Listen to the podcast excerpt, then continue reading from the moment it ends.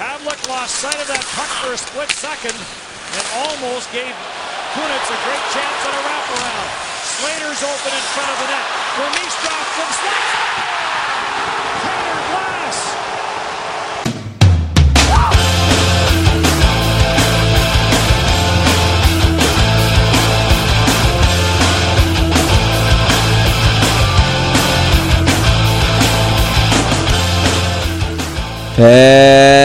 And welcome to episode number 47 of the Sportscasters. It is October 18th, 2011. My name is Steve Bennett. I am here with my co-host Don Ross. How are you doing today, Don? Super. We are one day away from a very special day, October 19th, which not only is Mama Caster, Willis Day's birthday, but also is game one of the World Series. And off the top, I have a question for you, Don. Okay. I'm the kind of guy who, no matter what, is going to watch the World Series. I've watched every World Series since the 1986 Boston Red Sox New York Mets World Series. That's the first one I can remember watching as a kid, and I've seen them all since. You are a much more casual fan of baseball, and I guess my question to you is does this do it for you? Um, I mean, it's not going to make it appointment television for me or anything, but I mean, I'll still probably flip it on now and then in between shows or whatever. I mean, Albert Pujols is a draw. He's always fun to watch hit. Uh, other than that, though, I'd have a hard time naming players. is there a point where this could be appointment television? Like, if, Well, sure, if it this goes gets seven to games, seven, oh, you're yeah. watching that. Yeah, yeah, for sure. So baseball had, I think, the second lowest rated World Series last year, and there's been some talk that this could be the lowest rated World Series. And I guess just from talking to Don here, it seems like the best case scenario for baseball is going to be a long series. And if this goes far, they'll be okay. If this is a five gamer or a four gamer, it's going to come and go maybe without a whimper. Yeah, I don't. Th- I don't think a four game sweep or anything helps anybody. Yeah, so the World Series is day a day away. We are in the middle of college football and the NFL seasons. Hockey is two weeks in. Basketball is still AWOL. AWOL, not Yep. participating. And uh, we have a great show for you today. We have Pablo S. Torre, who is a writer for Sports Illustrated and SportsIllustrated.com, is going to join us to talk about a little article he wrote about a walk-on at Oklahoma who has figuring quite prominently in their uh, national championship run here. Dominique Whaley. We're going to talk to him a little bit about that article and more. We're also going to talk with Matt Wright, a new hockey guy. Uh, he's from View My Seats, viewfrommyseats.com. We're going to talk about him, talk about the NHL with him. And at the end, we're going to do a real cool interview with uh, a kid I met on Twitter named Jesse, who has a really cool website that we've mentioned a couple times on the show called thefanmanifesto.com. We'll check in with him. But I also wanted to kind of remind everyone that last week we were really lucky enough to have Nick Bakay on the show. Yeah. And I've heard nothing but positive reaction to the Nick Bakay interview all week. That's episode 46 of the show, which you can find on our website, www.sports-casters.com. And I want to thank Nick Bakay again for joining us. And, of course, our other guests, Greg Easterbrook and Matt Crossman from that episode. But we're going to get started with episode 47 here. Again, Pablo S. Torre, Matt Wrights, and Jesse uh, Golump. I don't, I don't know if I'm saying his name right. We'll find out later, but I think it's Golem. And uh, let's get things started right now with three things. Let's play a game. All right. Count of three. One, Alrighty, I'll kick it off. two, The oil patterns on a PBA lane are very, very difficult. three. I might be able to beat Jamarcus Russell at quarterback. This is the funnest night ever. Did we just become best friends? Yep. Now let's move on to other business. All right, clearly the biggest news as far as sports goes is the Carson Palmer trade. Carson Palmer, who had been sitting out, uh, the Bengals had been just kind of sitting on him, and he goes to the Raiders for a first pick in the next draft and a conditional. Uh, it'll be a second round pick, or if they win a game that he a playoff game that Palmer plays, then it'll be a first rounder in 2013. Uh, I don't know what I mean. I do know what to think of this trade. The Raiders got ripped off Yeah, they did. and they look like a team that's looking to strike while the iron's hot. The AFC is uh, is Bunched up. Yeah, it's all bunched up. There's a bunch of four and Wide two open. teams, a few three and three teams like the Jets. Yep. So it's anybody's for the taking. It looks like New England maybe will run away with it, but outside of them, there's going to be five teams fighting for, or there's going to be probably eight teams fighting for five spots or so. Uh, as far as Palmer goes, I, I think he's an o- he's an okay quarterback. I heard uh, Aaron Schatz. We mentioned him a lot. Uh, he was talking about how it's it's a patch. Uh, he's been an above average quarterback his whole career. He's a guy that I think has lived on his draft status Right. longer than most people do. Well, you know what's funny about him is he's kind of lived. It's, he was a huge recruit, a huge recruit, a five star recruit that went to USC and was a bust until his senior season, where kind of everything came together, and he had a huge game Saturday night, eight o'clock against Notre Dame. He ended up winning the Heisman Trophy that year and being a first overall pick to the Bengals in the NFL, he's had two catastrophic injuries. One, everyone remembers. The Bengals finally put it all together, win the division, go to the playoffs, host the Steelers in the first round, and on the first play, a long, long touchdown pass to the late wide Chris- receiver Yeah, Chris Henry. Chris Henry. He tore his ACL. The Bengals ended up losing. He ended up coming back, maybe not the same. Then in 2008, he had a shoulder injury. And since then, he's never exactly been the same. So here's a guy who, as you said, maybe lives off his reputation a bit. Yet, when you look at stats, you see that he still nearly threw for 4,000 yards last year. Yeah, yeah. He always puts up numbers. So numbers. the He's- talent is there. right. The question is, what does he have left? And he's also a guy who, more than anyone, had no off season, and then had no six weeks where he's just been sitting around. Right. I guess he's been working with, I want to say Kenny Anderson. Is that right? He's been working with some former NFL quarterback that's kind of like Kenny Anderson. It might be someone different. He was either a for oh, it might be Ken O'Brien. I don't know. Ken O'Brien. Okay. He's been working with some former NFL quarterback, trying to kind of stay in it and healthy. And apparently, he passed the physical with no problem. Uh, but I guess I have a question for you, Don. Do I have to eat crow on all I've said about the Bengals, or do I need to just mock the Raiders? oh man, Because I've been very critical about the way the Bengals have handled this. probably a tiny bit of the first, but mostly the second. I mean, They got bailed out. he did get time. what he wanted, obviously, but but it took a miracle. right. There's nobody could have expected that. It took I mean, an injury to, to Jason Campbell. right. It took a team who had That's huge four and two. huge optimism, see their season potentially get ripped away, and have Kyle Boller on the bench. Yeah. So I mean, he made But he got a king's ransom for the. he Carson made the right call, but it's kind of a hindsight type thing, like a lot of football is. Football uh, pundits will hate certain calls, but it's it's usually because they don't work. This is the opposite. You you end up liking his move because it did work, but You no, know, Mike- nobody could have expected. Mike Brown would have never got this in the offseason. that. No way. He got what he got because of circumstance. And my guess is it probably went something like this. Raiders guy calls Mike Brown and says, We'd like to trade for Carson Palmer. I'm sorry, he's not available. Goodbye. they call back. No, really, we want to trade for him. We'll give you a fifth round pick.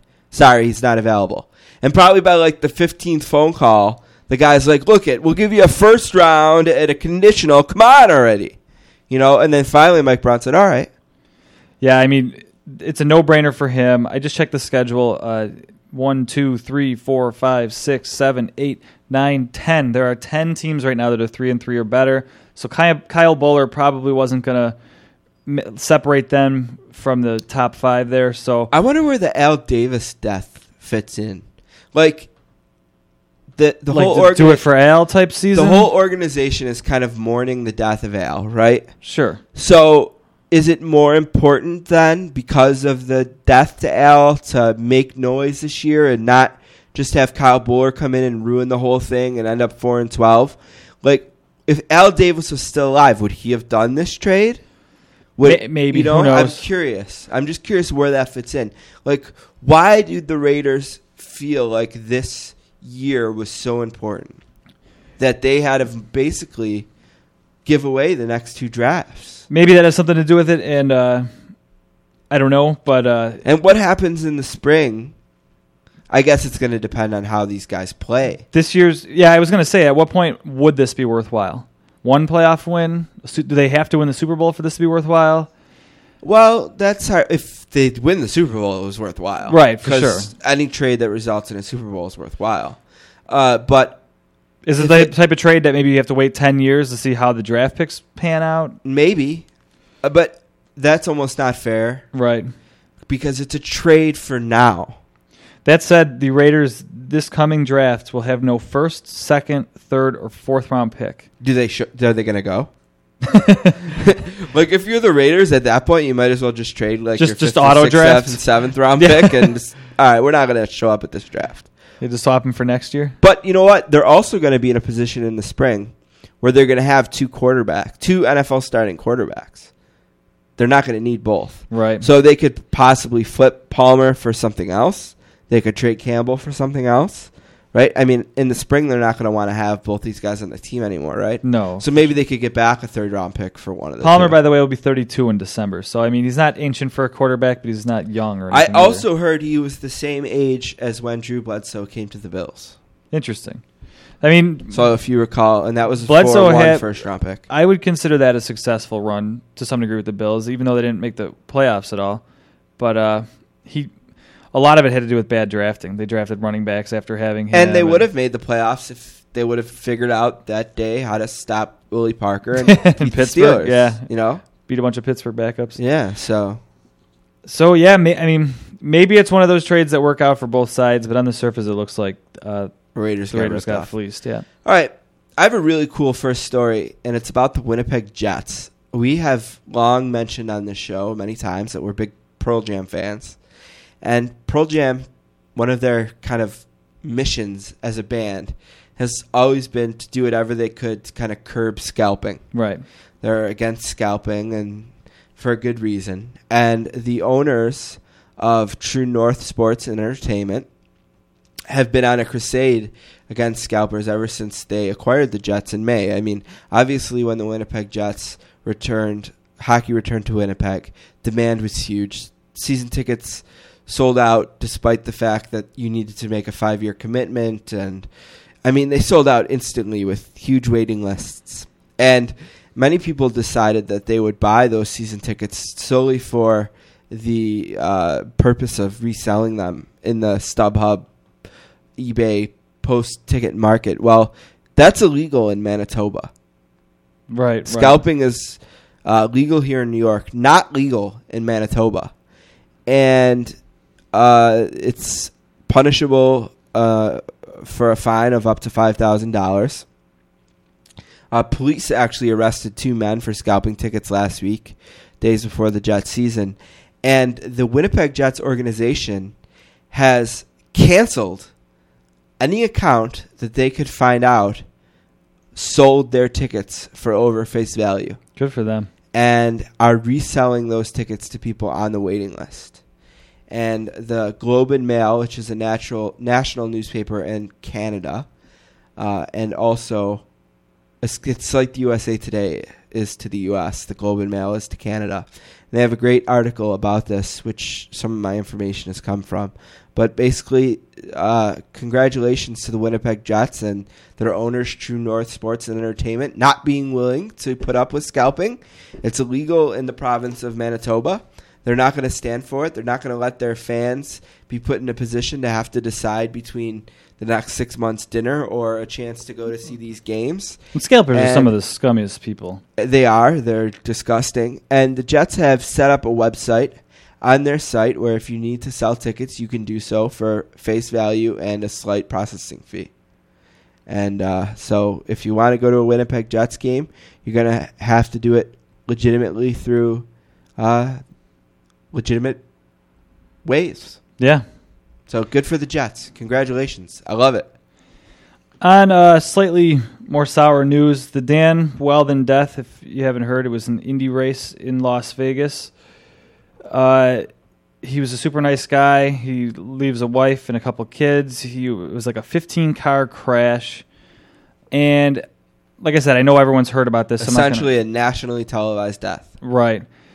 Um, and as it turns out, a lot of people saw this kind of coming. And there's a bunch of quotes here. I'm on New Times website, newsfeed.time.com. Anyway, there's a lot of racers saying things before the race, like you can run anywhere. You can run against the wall. You're going to see three and cars going. You're going to see three and a half wide racing here. It's going to be a wild race. There's a potential for a big wreck, so I hope we stay out of that. These quotes are before. Uh, some of them were from before the races. Uh, we had a bad feeling about this place because of how the high banking and how easy it was to go flat. That's obviously after the race. Um, more than any other track, this track is like an engine dyno, which I'm not sure what that means. I'm not a car race fan, but he said I'll have to have a mistake free. The action will be everywhere. Basically, from what I understand, is this, this track grips really nicely. So, in a lot of races, drivers find a line, like a good line to race on, a fast line. This track is fast everywhere, and as it showed, cars were all on top of each other. Uh, when he says three and a half wide, I think he means literally like you're going to have three and a half cars racing side by side by side because the track is so uh, banked. There, it, the NASCAR driver Jimmie Johnson said afterward that Indy cars shouldn't be racing on the oval tracks because of the high banks and their uh, propensity to go airborne. So hopefully, I mean, hopefully something will change about this because, like you said, a nationally televised death is not something anybody wants to see. And Dan, Fiery, Dan Wheldon is a champion in this sport. yeah, This isn't uh not that it should matter, but this is a champion. And NASCAR uh, in the year 2001, I believe, was faced with the death of an all-time champion right, uh, when Dale Earnhardt died. And it's interesting because earlier this week, Jimmie Johnson also had a wreck, who you mentioned, who's a champion in NASCAR, and it was eerily similar to the crash that Earnhardt had. Since Earnhardt died, there's been many changes to that safety Han changes. thing, the head or hand, the- head neck. Yeah, it's H A N S, head and neck restraint system, uh, the Han system that has helped with whiplash type, Right. which is essentially what killed Earnhardt. They've changed. Uh, they've had inserted soft walls where they basically put giant pieces of foam in front of the walls. They've done a lot of things to make drivers safe. And when you see a crash that looks exactly like Earnhardt looked, and you see Jimmie Johnson, the champion, getting out of the car and walking away safe, you can kind of pat NASCAR on the back and say you've done a good job. You've made changes Right. to the sport. So I guess the ball is now in the IndyCar sports court. They now have to make changes to make sure their drivers are safe because dri- when drivers are predicting before that trouble could be ahead and then trouble happens and you have a champion dying like that, it's time to make some changes. Right, and like you said, it's a champion, and not that that necessarily matters, but it does show that it was someone that's experienced. This wasn't a new racer that was too wild or reckless or something like that. This was just a bad. It was a bad crash, and the crash actually kind of happened in front of him, and he just didn't have time to react to it, and he kind of went over another car. But uh, not. This had nothing to do with inexperience, or it's just it, it's an unsafe sport in general, but the track made it all that more unsafe. All right, my number two thing Donovan McNabb, meet the bench. bench, meet Donovan McNabb. In a somewhat inevitable Yeah, move, the Minnesota Vikings today announced that uh, they will be benching Donovan McNabb and they will be starting Christian Ponder, their first round pick.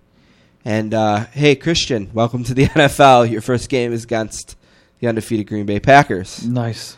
Uh, couple things here. Is this the end of Donovan McNabb? I don't know. I, I that's actually what I was going to ask you. Is are you along the similar lines? Are you surprised by how fast he's dropped off? Like he just looks bad, and that's that's not a hideous team from what I've seen. They they're somewhat competitive, and it seems like toward the end of games they usually get blown out. Well, But he's three years older than Carson Palmer is. right. He's 34 years old. But I mean, until Vic came back and had that big season after McNabb went with or well, got hurt, he was the starting quarterback for a perennial playoff team. It's not like It when- happened quick here. Yeah, it happened not- quick with him. His decline has been real quick, real abrupt. Uh, maybe Mike Shanahan wasn't as crazy as we thought last year. Uh, he also, He looks bad. yeah, like he, he, he's doesn't not pass the any eyeball test. test. No. No. he passes no test. And if you're going to draft Christian Ponder, I think you're at a point now. They're one and season- five, They're I one think. and five. Yeah. The season's over.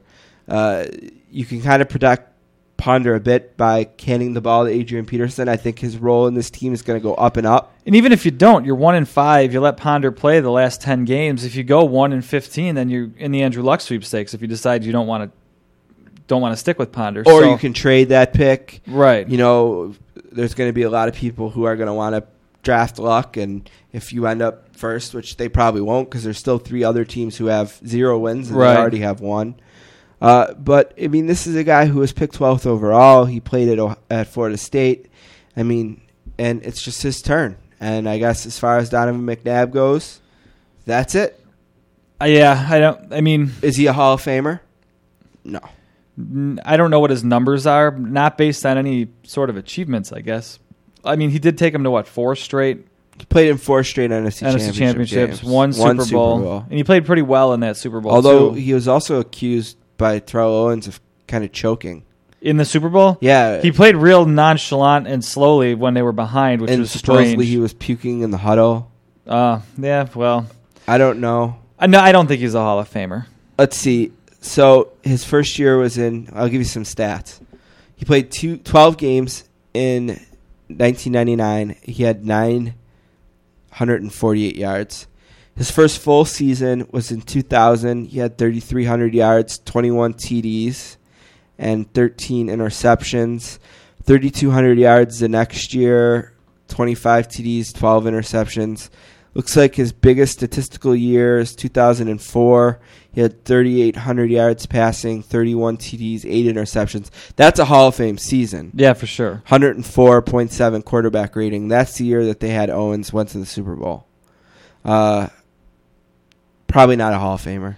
Probably not. I'm trying to look up. Uh, In pro- 2008, he had 3,900 yards passing, 23 TDs, but 11 picks, 84 rating. His career quarterback rating is 85.6. He has 234 TD passes, 117 interceptions. And the way it's ended isn't going to help him. Although it No. ended bad for other Hall of Fame quarterbacks. Joe Namath comes to mind. Uh, so no, I'd be. he's I mean, probably a very good, not great player. certain. Quar- I, there's probably a few quarterbacks in the Hall of Fame that He's better than. that he could be better than, but they are in there based on uh, Super Bowls or whatever. Let, let's see. Pro Football Ref or Pro Football Reference with dashes in it usually has a comparison. has thing? comparisons. Okay, so for his career, his comparables are Mark Brunell, Steve McNair, Terry Bradshaw, Jim Kelly, Troy Aikman, Boomer Esiason, Roger Staubach, Drew Bledsoe, Ken Stabler, Bob Griese. he's So real numbers close, wise. He's close. Yeah, he's close. I mean, he's going to be a guy that there's going to be a long debate about. that said, someone like Terry Bradshaw won the Super Bowls. I mean, McNabb probably had better numbers if I had to guess, But, but, it's a different time. it's a different time, right? so historically, it's a different league. So numbers are can be misleading. I think with him, it's going to be tough because he is going to be known as a guy that could never win the big game. I think he made it to the Super Bowl. He made it to those. Uh, NFC championship NFC game, but he also lost three of them. he, but right, he Home lost games, three of too. them. I mean, Jim Kelly. Maybe you can put the same knock on him, But those were Super Bowls. but those were Super Bowls, right? So yeah, I think he's out. But I mean, it's not by a t- not by a long shot. I mean, he's he's not. I'd say he's a very good, but not a great player historically. yeah, yeah, that sounds about right. I think he's in the tier below Hall of Fame quarterbacks. That sounds right. Um, my last thing, the BCS standings, uh, which to college, every college football fan loves these, have been released with LSU, Alabama, Oklahoma rounding out the top three, and it's interesting because currently ten of the eleven top teams are still undefeated. I know Not you, a year to lose a game. No, you were saying earlier that LSU and Alabama, the one and two right now, are going to play each other at some point in the regular season. Yes. Oklahoma, Oklahoma State are also going to play each other during the season. Yep. So two of those teams are going to be eliminated based on the fact that they play each other. And if the the two teams that win those games hold serve, then we're looking at basically a playoff Right. The, before the this could be a year where the BCS Gets it right. Gets it right because what might happen is if Alabama and LSU stay one and two, and Oklahoma and Oklahoma State stay three and four. Oklahoma and Oklahoma State play in the last game of the season. There's no Big 12 championship game this year, so that's going to be the last game for both of those teams. If they go into those if that those that game undefeated, the winner will most likely be in the national championship game. right. LSU and Alabama are going to play as undefeated teams for the right to win the SEC West. If they win that game, the winner of that game is going to go on to probably play Florida, the winner of the SEC East, most likely, in the SEC championship game. You'd assume that the winner of the LSU Alabama game, who have both already beaten Florida, will win the SEC championship game, thus kind of creating kind of a quasi plus one Right. where you would get the winner of those two games to play each other in the national championship game. Now, the problem with that is you're going to have Boise State raising their hand. Right. You're going to have Wisconsin raising their hand. Yeah, that's what I was going to say. you're gonna That have still you Clemson raising their hand. right. Stanford maybe. Stanford maybe saying, "Well, we went through the season undefeated. What about us?" Right, that was going to be my question to you. Okay, right off the bat, we know we can eliminate two of the teams as being undefeated because four of them play each other. Right. So we're down to eight. I don't know right off just looking if any of the other teams play each Boise other. Boise State, Wisconsin, and Clemson are all certainly national championship caliber. None of those teams will play each other. Wisconsin is probably right now the most likely team in college football to go undefeated, based on what's remaining on their schedule. Okay, And Stanford, they're like Stanford second and tier, Oregon are. and Kansas State are the other. Kansas State's a Big Twelve team. Kansas State's going to probably play Oklahoma undefeated. Kansas State's probably playing above. Okay, but that's record. another team that'll be out. So you're down to seven. Like at least one of those teams are going to lose that game. right. Uh, Stanford, we don't. Stanford and Oregon should play. Okay, so you're down to you're down to six potential, like the teams you said. You're down to six potential and maybe six likely teams Yeah, to go Oregon and. Stanford play on November twelfth. Okay, but Clemson, Wisconsin, Boise State, and then say Oklahoma here's and my LSU guess. could all be undefeated. Let's say LSU beats Alabama. okay, I'm going to say they're undefeated. Let's say Oklahoma beats Oklahoma State. I'm going to say they're undefeated. Nobody's going to beat Boise State. They're Right. undefeated. Nobody's going to beat Wisconsin. They're undefeated. I doubt anyone's going to beat Clemson. Clemson's remaining schedule, they play two ranked teams. They play uh, remaining in their schedule. They play Georgia Tech, who's number 22, and they play South Carolina, who's number 14. But South Carolina lost their best player to an injury for the season And if in their last game. I know that the argument Lattimore. against Boise State is they don't really play anybody most of the time. They'll play, but if you're Clemson and you're out there undefeated, you've played one, two, three, four, five ranked teams. In an, in a big conference, the ACC.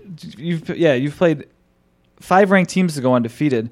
It's going to be hard to tell that team, no, you're you're not in. You're going to have to play for the for fifth. Yep. Sorry. It's it's going to be even though there's going to be a large segment of people who are going to say, "Okay, they got it right this year. LSU and Oklahoma or Alabama and Oklahoma State, whatever, are the best teams." There's still going to be teams and fan bases that are going to say, "But why don't we get a chance?" Boise State's going to say, "Why don't we get a chance?" Wisconsin's going to say, "We won the Big 10. Why don't we get a chance?" I think the Clemson's going to say, "We won the ACC. Why don't we get a chance?" Going back to Boise State, though, I'm surprised a little bit that they're ranked as highly as they are because they don't play anybody. They played Georgia uh, the first game of the season and won, but they're not going to play another ranked team for the rest of the year. I mean, I guess if you're the BCS, you tell them, well, play somebody, put somebody on your schedule. That's See, but it's so hard for them because who wants to play Boise State? right. What's in it for you if you lose? Like when Oklahoma lost that bowl game to Ohio State. Oh, Oklahoma couldn't beat Boise State. Right. Losers. Right. But if they would have beat them, everyone would have said, "Oh, so what? It was Boise State." So I give a team like Georgia credit for scheduling Boise Right, State. right. You know, but I, I guess more and more. I root for it. I'm rooting for all those teams to go undefeated. I think it'll. If you want to see some change happen, have three or four programs at the end of the season complaining about why didn't we even get a shot at this. And it's going to happen. Yep. So th- that's exciting. I think. All right. My last thing today is kind of just a quick, fun thing, and Don has a clip. There's going to always be great players in basketball. There's going to be always guys who win championships in the NBA, except LeBron. Uh, all right. It kind of. So basically, the story is is that Magic Johnson had a speaking engagement at the University of Albany, which is about five hours from where I sit, and uh, in his speech, he threw in some jokes, and that clip is courtesy of SportsGrid.com, a common website that we quote, and he basically took a shot at LeBron. Uh, if you couldn't hear him, he said, "There's always going to be guys who win championships in the NBA, except LeBron." Yeah. He continued, Don't be mad. Everyone's always asking who's better between Kobe and LeBron. I'm like, Are you kidding me? Kobe, five championships, LeBron, zero. And it's a funny thing, you know. Uh, Magic went on to say, I love the I love the young man though. I know he's going to get better this year in the fourth quarter. Uh, so, you know, Magic kind of rode the fence there at the end. But I think it's funny and we spent a lot of time on the show hating on the Heat Yeah. and uh, rooting against the Heat.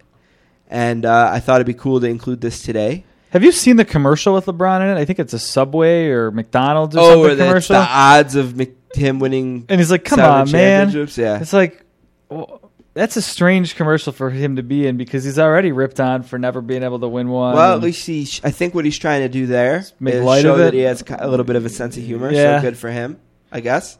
But uh, Magic Johnson and his Magic Aids uh, looks great. And, yeah, it's uh, insane. uh, you know, it's so funny because when he came out with that he had AIDS, I just remember thinking, "Wow, Magic Johnson's gonna die," Right. and here we are, over twenty years later.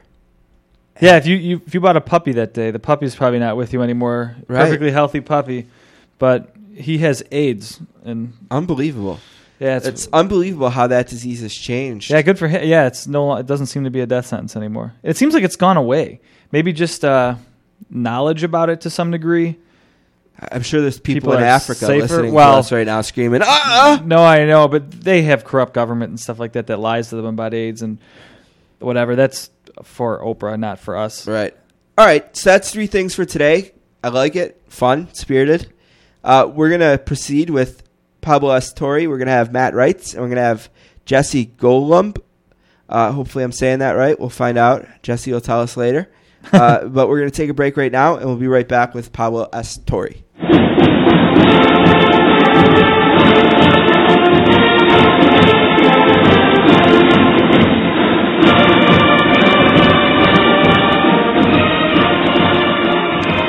Our next guest is from New York City, New York, and is a graduate of Harvard University. At Harvard, he was the executive editor of the only breakfast table daily in Cambridge, the Harvard Crimson.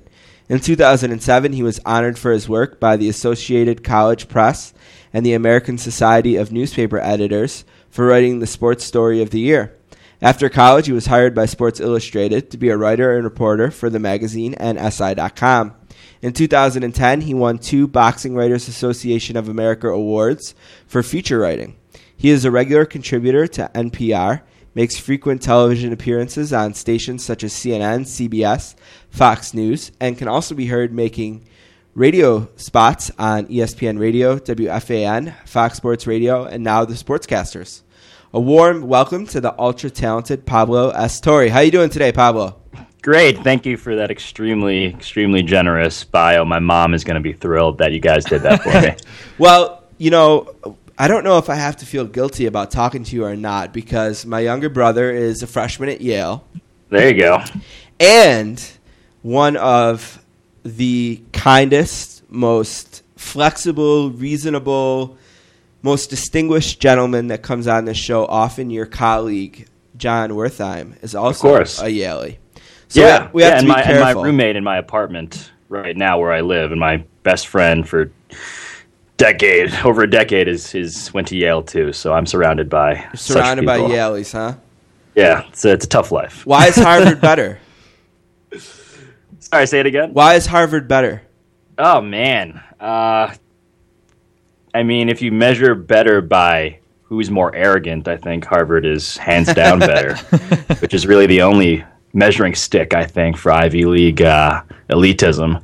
Yeah, So. absolutely. well, I went to state college, so uh, anyway, uh, uh, we're excited to have you on the show today. Um, I kind of got the idea because I read a fantastic article that you wrote in Sports Illustrated last week about Dominic Whaley, who is of specific interest to me, being a, a big Oklahoma fan, a friend of mine growing up. Uh, actually played at Oklahoma, backed up Jason Belzer, if you remember him. He played for Yeah. the Indianapolis Colts. He was basically his backup. So I've been a Sooners fan for a long time, and Dominic Whaley is someone that I can't compare to anyone really looking back in all the years, especially in the Bob Stoops era. Uh, I can think of plenty of four and five star recruits like Adrian Peterson and you know Roy Williams and Sam Bradford and players like that, but I can't think of a walk on who has made quite the impact that Dominic Whaley has. Why don't you just start off by telling us a little bit about where the idea to do the story on Dominic came about and maybe a little bit about what you were most interested to learn about his specific story.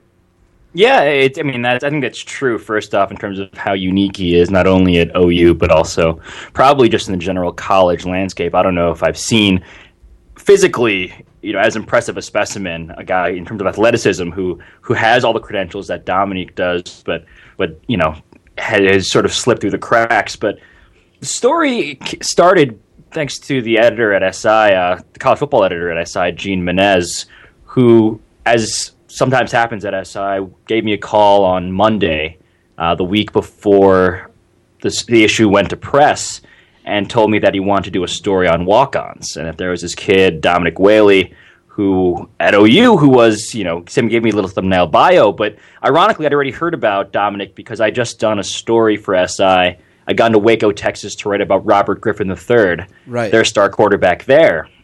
And in the middle of a long lunch we had on the Baylor campus, uh, RG3 was, was telling me about how he used to race every kid that came to his grade school. All the new kids would, basically as a rite of passage, have to race this kid who would be ultimately this uh, Olympic trials level sprinter, uh, hurdler rather, and, uh, and generally unbelievable uh, athletic specimen. And he said the only kid who ever challenged him in grade school was this guy named Dominic Whaley, who is who is now this walk-on running back at OU, and the name, you know, rang a vague bell in my ears. I'd you know in researching OU before the season. I had also done a scouting report on them for our season preview issue. The name had rung a bell, but I didn't know much about him. I filed it away, and then when Gene came to me and said we want to do a story on walk-ons, I said, well.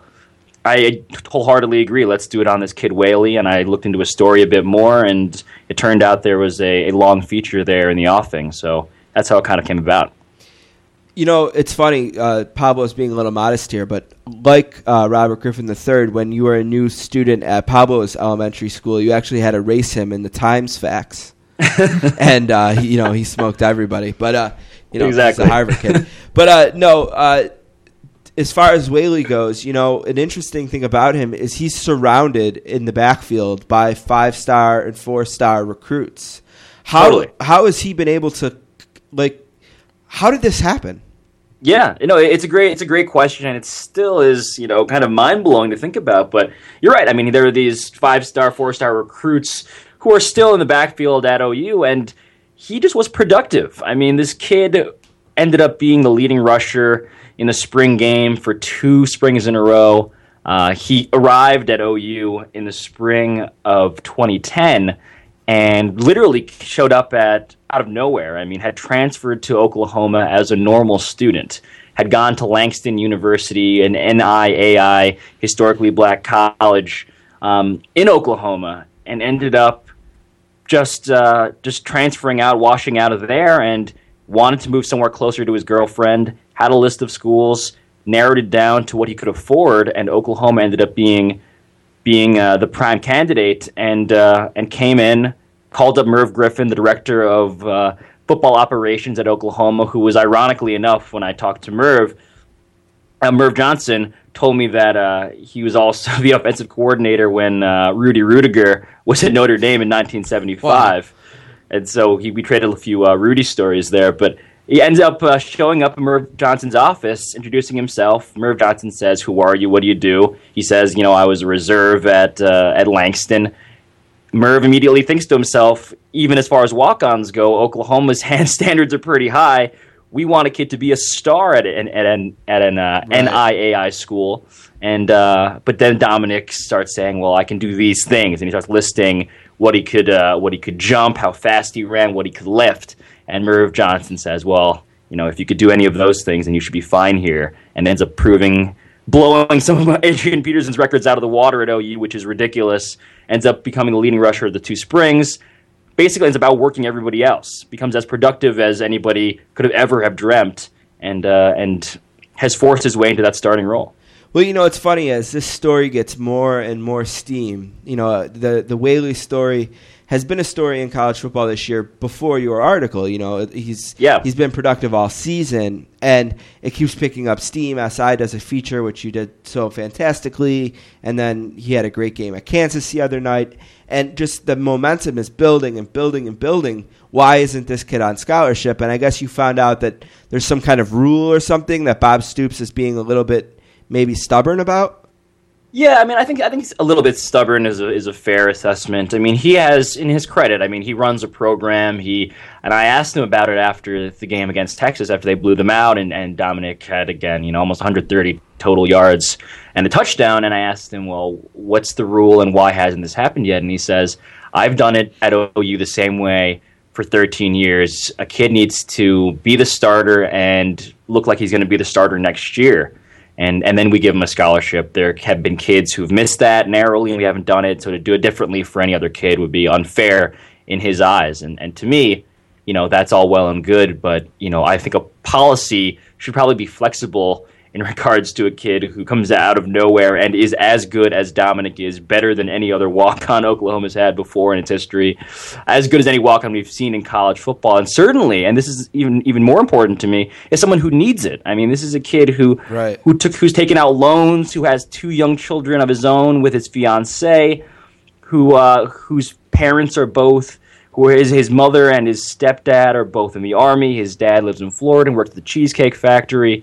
You know, these these are this is a family like a lot of families in America who struggle to meet college payments, and certainly a scholarship would be one big benefit for him in terms of uh, taking some load off his shoulders. And he's obviously getting jobs while the season. He's trying to get a job while the season's going on, and has been trying to get jobs out of season just to support himself.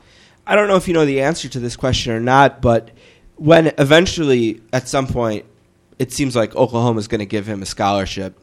When they do so, can they only give him a scholarship that is effective from the point of the day they grant it on, or can they pick up some of these loans that he's taken out? You know, like like how does this? How what is he going to have loans when he comes out regardless, or can Oklahoma kind of pick those up? My understanding is that the scholarship only takes goes into effect from the from the date of until Right. you know going forward. Yeah, so I don't figured. think that Oklahoma could retroactively apply any of this stuff. That would be great, and that'd be very flexible, and probably something that in a perfect world, among other things, the NCAA would do to be more generous to student athletes. But but that's something that I don't think could happen. Um, and the loans that Dom, I mean. I mean, the guy has his own family. He's he's his own. I mean, literally with his children and his wife and his fiancee, soon to be wife. I mean, he's he's supporting people beyond himself, and so I don't know if Oklahoma can ever begin to cover that under the rules of the NCAA, which is a whole other digression in terms of what the NCAA could do to provide for for needy student athletes like that. I know you're a writer and you're not a scout, but you had a chance to really get a real close look at Whaley at the Texas game. And I'm just curious is he someone, based on your eye test, does he look like he's someone who can be an NFL quality running back someday? Completely, completely, and I think we will see him. I the concern would be, well, hopefully, oh, OU gives him the scholarship before he goes to the NFL. I mean, if he wanted to, he could hang on with an NFL team after this season. Most likely, I don't. I don't know if he'll do that. I think education, getting his degree, his mom, who's a sergeant in the army, was very was very uh, clear on wanting to him to get his education out of the way first. But I mean, the guy is more physically capable than Adrian Peterson was at OU. Uh, and, num- and from the broad jump, vertical jump, squat lift, hang clean, he runs a 4.3940 to Peterson's 4.37. You know, those are numbers that will get you in a room with an NFL GM every day of the week. And the fact that he now has production on the field to do it, um, that certainly is only another uh, feather in his cap. I mean, does he have a ways to go? Sure. I think we saw against Texas, you know, when they stack the box like that, he can struggle in between the tackles. But at the same time, if he's going to break out a 64 yard run every once in a while, which is something that Oklahoma has seen him do in practices for, for two years now, um, and he can catch passes, which he did against Texas and, and has been doing more and more recently, then that's, uh, that's a pretty versatile, very capable running back to, to, to add to your team in the NFL. And, you know, based on just the way you talk about him, it seems like he's the kind of guy that when the draft process starts is just going to rise and rise and rise if he is as good of a workout wonder as he sounds, you know? Because this Yeah. happens every year where there's these guys who come out as maybe a second round prospect and then they get in the gym and they start working at the combine and they run a 4 3 in Indianapolis and bam, they're a first round pick. Yeah, I think that's probably what's going to happen is that people are going to get a sense of his measurables and all of the scouting lingo that people love to talk about at the combine. And they're going to see and interview him and realize this kid's pretty smart. I mean, he's he's extremely level-headed. He has a great great backstory. I'm sure Subway, where he worked, would would give him an endorsement once he gets into the NFL. I mean, this guy was literally an employee there, going after uh, after spring practice in the spring of 2010, and to go from where he was then to, to where he is now is kind of mind blowing. And I think he'll he'll pass all the the eye tests and even the uh, the face to face sort of intangible meeting uh, when he uh, when he gets to that process, whether it's next spring or the spring after that. Uh, Whaley has, of course, worked his way up to number one on the depth chart. Uh, Brennan Clay and Roy Finch are two running backs who were both very highly recruited, and uh, they're both uh, sophomores. What, did you get a chance to sense? I don't know how Brandon and Brendan and Roy feel about this. Uh, you know where they fit in as like the whole running back situation as a threesome. Like, are Brennan and, and Roy guys who are going to benefit from this? Is like a year to kind of watch Dominic and or you know where where's the running back unit? How cohesive are they at Oklahoma? Yeah, I, th- I think they're closer than you'd think. I mean, in terms of, you know, you might theorize, well, there might be some residual bitterness from these highly touted recruits who came in, and that may be the case on, a, on, a, on an internal personal level, but there really isn't that much discord that I've sensed with those guys. I mean, Brennan Clay, obviously a five star guy in 2010, and, and Roy Finch was four stars. And then you have Brandon Williams, who was a five star in 2011, who's also back there. And, uh, but yeah, I mean, they, as far as what I saw, and I didn't spend a ton of time with those guys, they're not exactly aching to to get out of there right yet. I think, if anything, having a walk on who's proved himself like Dominic has and shown that he's not just a flash in the pan is is a pretty pretty big kick to your rear end in terms of showing you the kind of work ethic that you need to have to succeed at that level. I mean, it's a cliche in college sports to say that well, once you have the jersey on, it's just the guy who's more productive who's going to get the position in the starting role. But but seeing Dominic Whaley come out of nowhere to do that has got to be inspiring to those guys. And I don't know if uh, you know again if Whaley stays for one more or two years, these guys are going to have their chance regardless. And I think it's uh, you know they they cannot work him. I guess is the bottom line. I mean, if they're better than him, then they should prove it, and then they'll get the opportunities to get some uh, some some starting snaps in the backfield. One last thing about this particular case, and I want to ask you some other stuff, but you had a chance to be around Oklahoma, and I, I know you- said you, you didn't get a chance really to get into the Austin box stuff or anything, but I guess my just general question is does, does everything seem okay with this team? Do they seem like they're uh, mentally okay going forward? And do you think, having watched them, that this is a team that can avoid a road loss that has haunted them, like last year to Missouri, and beat uh, Oklahoma State and end up in a national championship game? Does do they seem like that caliber of a team to you, both mentally and talent wise?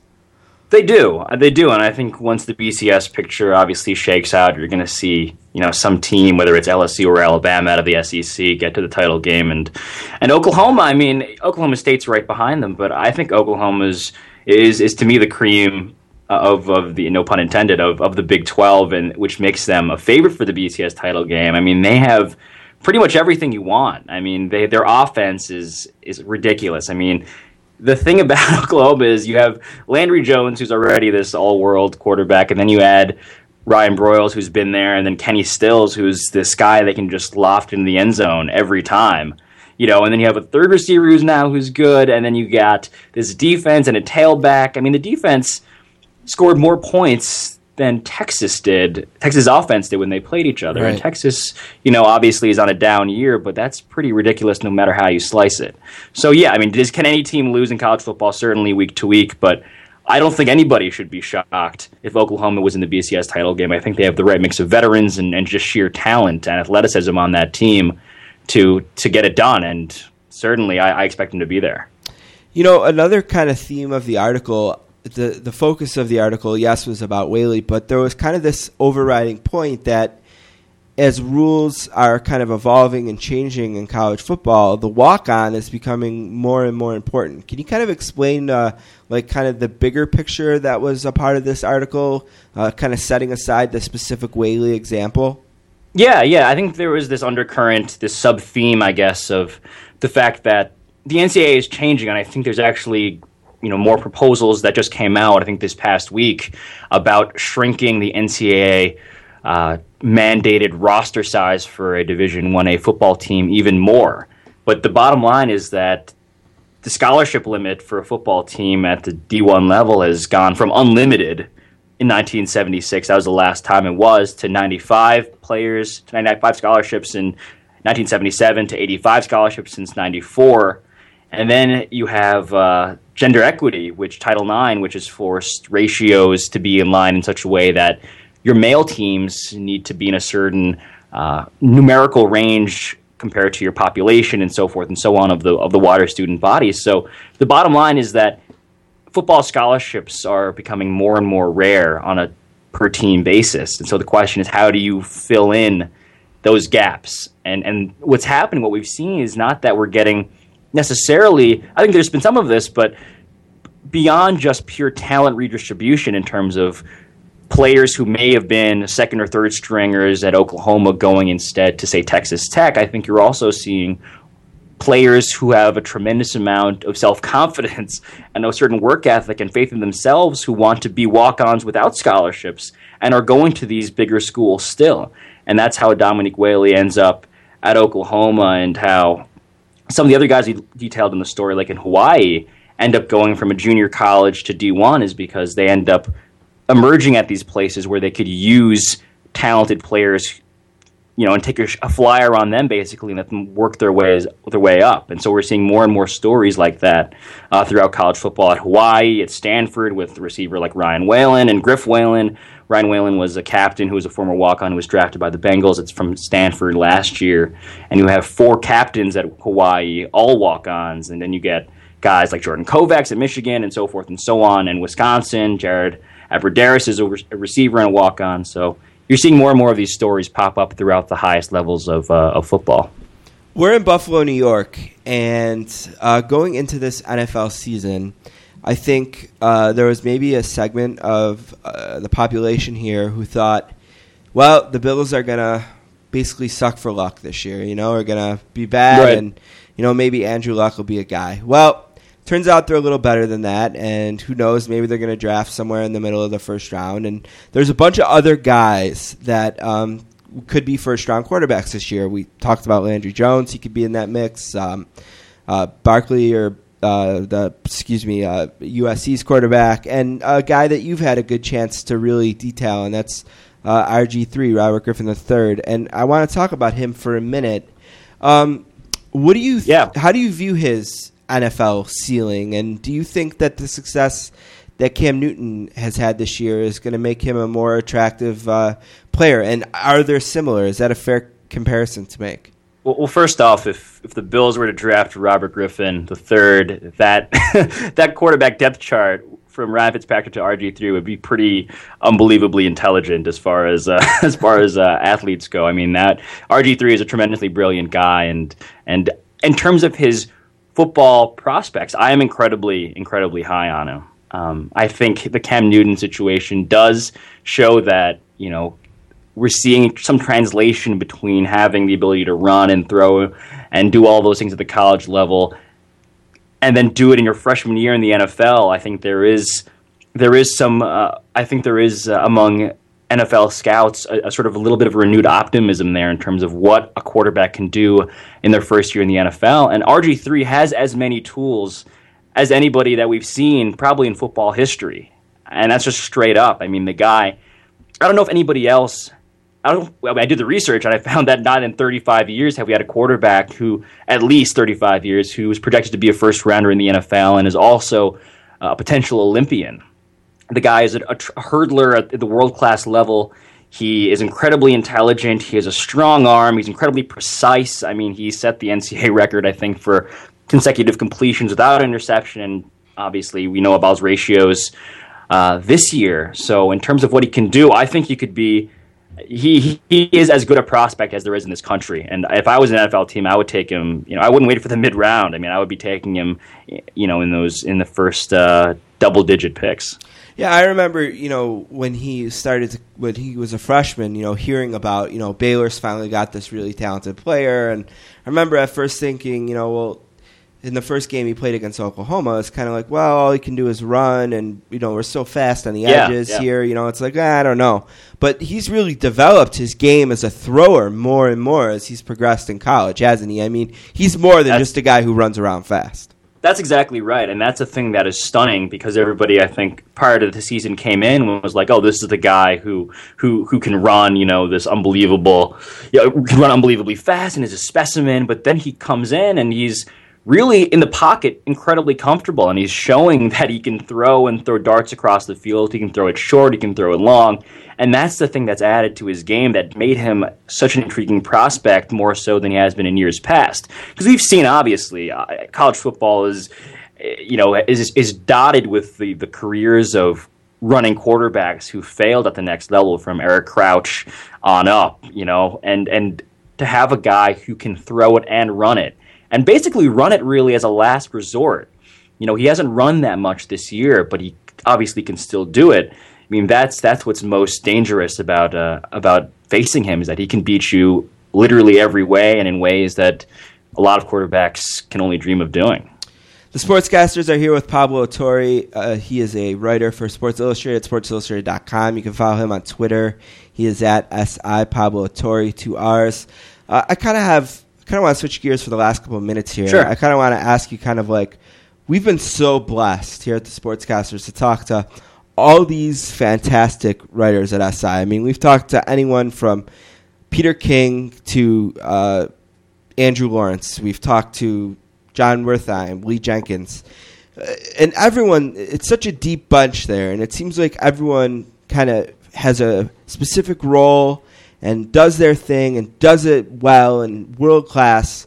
Where do you see yourself on this incredible bench, and what is it that you try to do, and what's your niche at SI, and what do you try to accomplish as a writer there?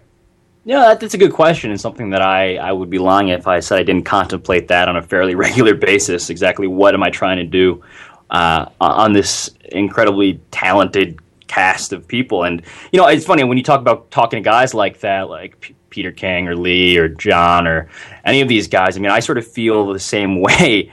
You know, on staff is that I try to pick their brains as much as I can. And, and I mean, Lee Jenkins, I've I've talked to just in terms of advice. I've talked to him. I don't know how many times since we first met at, at the Final Four um, a couple of years ago, and he's. I mean, all these guys I sort of see as as sort of mentors in their own way. And to me, I mean, I'm you know I think I'm the youngest writer at SI still, and so I'm trying to to you know just pull my weight, make sure my bosses are happy. But in a perfect world, I, I mean, the stories that I like doing, I love doing college sports, obviously college basketball, college football. But I mean, the stories that I'd like to do, and I've done a little bit of, are sort of more enterprise stories. I, I've done a piece on on how and why athletes go broke for SI, a, a long bonus piece. I did one on mental illness among baseball players. I did one on seven footers for uh, the afterlife of seven footers after they retire from basketball last year. And so I love the offbeat, really. I mean, even even in these college football stories, you can sort of tell. I mean, Dominic Whaley is an offbeat story. Robert Griffin III, until he sort of broke into the mainstream, was was more offbeat in terms of what he did off of the field. And that's kind of what I what I like to do and what I envision myself doing is that I know I'm not going to be you know, I'm not going to be a substitute NFL scout. I'm not going to have the Rolodex of, of, Peter King or or these other guys who are on the beat daily. But I love sort of being the general assignment guy who can plug in and see stories from a slightly different angle and hopefully go in depth with them. And that's kind of what uh, what I'd aspire to do. But you know, mostly I'm happy to have a job and happy to when I call up these guys and email them, they uh, they answer me. So that's where I am right now. Right. Well, you mentioned. Uh Lee Jenkins, he's just the nicest guy in the world. I, I, I try to get that on the record as, as much as I can. I mean, he has been I mean, so great to us. I, I mean, just he's unbelievable. But uh, uh, what about Twitter and what about the i the magazine on the iPad? Uh, honestly, mm-hmm. I emailed you I think at one o'clock in the morning on Tuesday because I wait up every Tuesday until midnight to get the uh, newest magazine on the iPad, and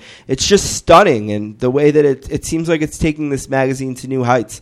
How how does what you do? Do you consider the fact that this is going to be on the iPad, and and how do you use Twitter? Do you mostly just like to promote your stuff, or do you kind of put stuff that didn't fit in there and maybe those are two separate questions and two separate entities but i guess it's more of just like a new technology type yeah. of question yeah, yeah. I mean, it's funny because I'm in the office at SI on, on a fairly on a semi-regular basis, I guess, when you add up all the days of the year. But but most, I mean, when I'm on the road, I'm usually showing up there, and so I've gotten a pretty good seat in terms of the iPad and, and how it's unfolded till now, and it's pretty incredible. I mean, in terms of what we do, and it's becoming a place where I think the user interface and just the aesthetics of it you know is is is that's been established and now it's sort of like well what can we do content wise and so for me i think we're constantly thinking of what else could we put on there that would help readers. And so we'll do extra q and a's we'll do extra kind of pieces original reporting pieces to throw up there. And and god knows so much stuff gets cut out of the magazine and the print version that we hope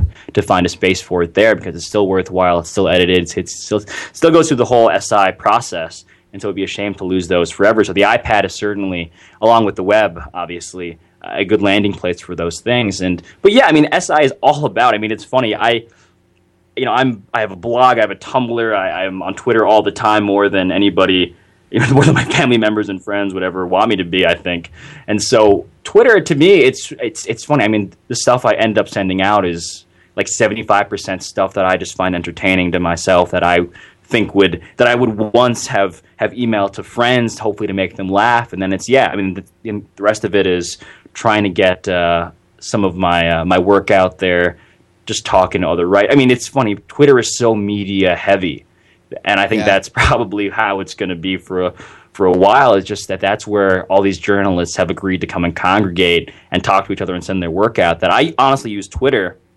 as as someone else might use their RSS feed uh, or their bookmarks. You know, I just sort of use Twitter as my gateway into sports writing, and so I'm usually starting there first thing in the morning and reading through what else has been coming out since uh, I've been away. And so I use I see Twitter really as as sort of the gateway to uh, to, to my reading consumption these days. The Sportscasters here with Pablo S. Torre from Sports Illustrated, sportsillustrated.com. We just talked about Twitter. He is there at SI Pablo S. Torre.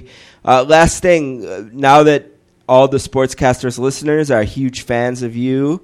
Uh, what can they look forward to? What's coming up and what's going to be around? What are you working on?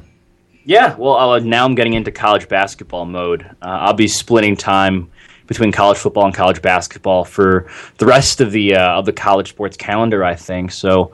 I'm talking to well today. I was I was waiting for some calls from the folks at Kansas to to get ready for a, a scouting report on them and uh, yeah, I'm not going to spoil in terms of what uh, what features I'm working on, but I promise you that I will aim to be as productive as I possibly can in between my Twitter my Twitter my Twitter posts, which are obviously of some great importance. So hopefully we'll have some good college basketball and football stories for you guys uh, the rest of the way, along with uh, a couple of enterprise projects in the back burner that I'll be working on with a coworker, hopefully that I can tell you guys more about uh, the next time uh, we talk. All right, it sounds great. It's Pablo S. Torre. Thank you very, very much. We appreciate all the time. Uh, hopefully, we lived up to it on our end, and uh, thank you very much for doing this. And we look forward to doing it again in the future. Yeah, no, it was an honor. Thank you so much for having me. Thank you very much. We appreciate it.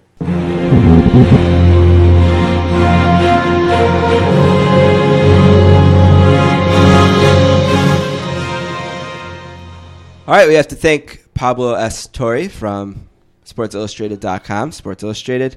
You know, it never fails that the Sports Illustrated people just bring it, you know? So thanks to Pablo. Real quick book club update. I think we did it in two minutes last week. I'd like to keep it to about that length today.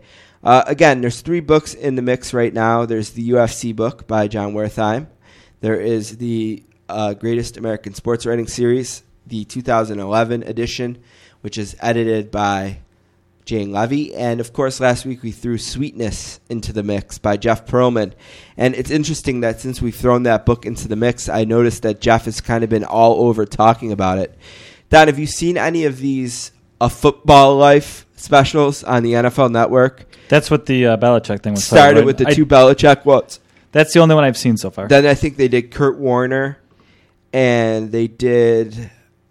There's one in between Warner, maybe and Belichick, but last week's was Walter Payton, and Jeff Pearlman was a big part of that specific thing. And it's interesting because I mentioned last week that there's been a lot of backlash against Sweetness initially, but it seems now that people have read the book and kind of gotten a full understanding of what it is, as opposed to just looking at the initial excerpt that was in SI. I think that the the book has been taken for what it is, and that's a really great football book. So it's three things we're reading right now: the UFC book by Jon Wertheim, The Greatest American Sports Writers 2011, and Sweetness by Jeff Pearlman. So make sure you're reading. We're going to take a break right now, and we're going to be right back with our second guest of the day, which is Matt Reitz from ViewFromMySeats.com and Pro Hockey Talk on NBC Sports.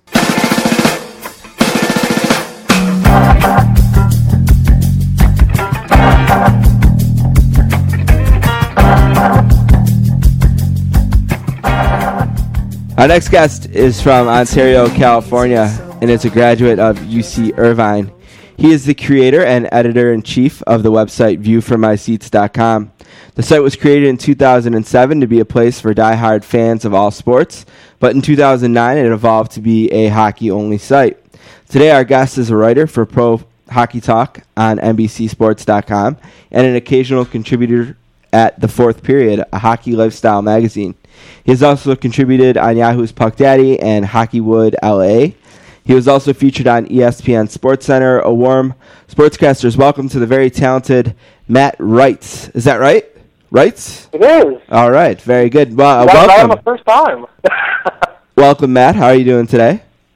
I'm doing great. How are you? Uh, very good. We're excited to have you. Uh, I've been a long time uh, Twitter follower of viewfrommyseats.com. Couldn't exactly tell you how I discovered it, but I did one time, and uh, I've always enjoyed some of the interactions that you've had on Twitter with uh, with your followers. And uh, glad I reached out. We are always uh, we're from Buffalo, New York, uh, pretty far from you, but we love to talk hockey on the show and we've done it with a, a lot of different people. So we're always excited to start with someone new.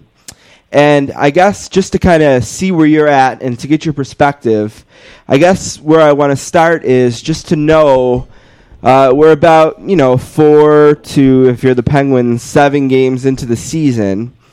And I'm just curious what has kind of piqued your interest, what's surprised you, what's kind of went the way you've expected it to.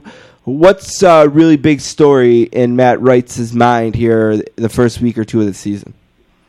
Um, you know, it's it's pretty early. There's a lot of things. I mean, every team you can look at and you know get something out of it. Uh, I'm surprised that the Flyers are gelling sorely. Um, I thought that was going to take a couple months. They, you know, for that matter, the Sabres are doing the same thing. Um, a lot of new faces, but they're they're gelling pretty well.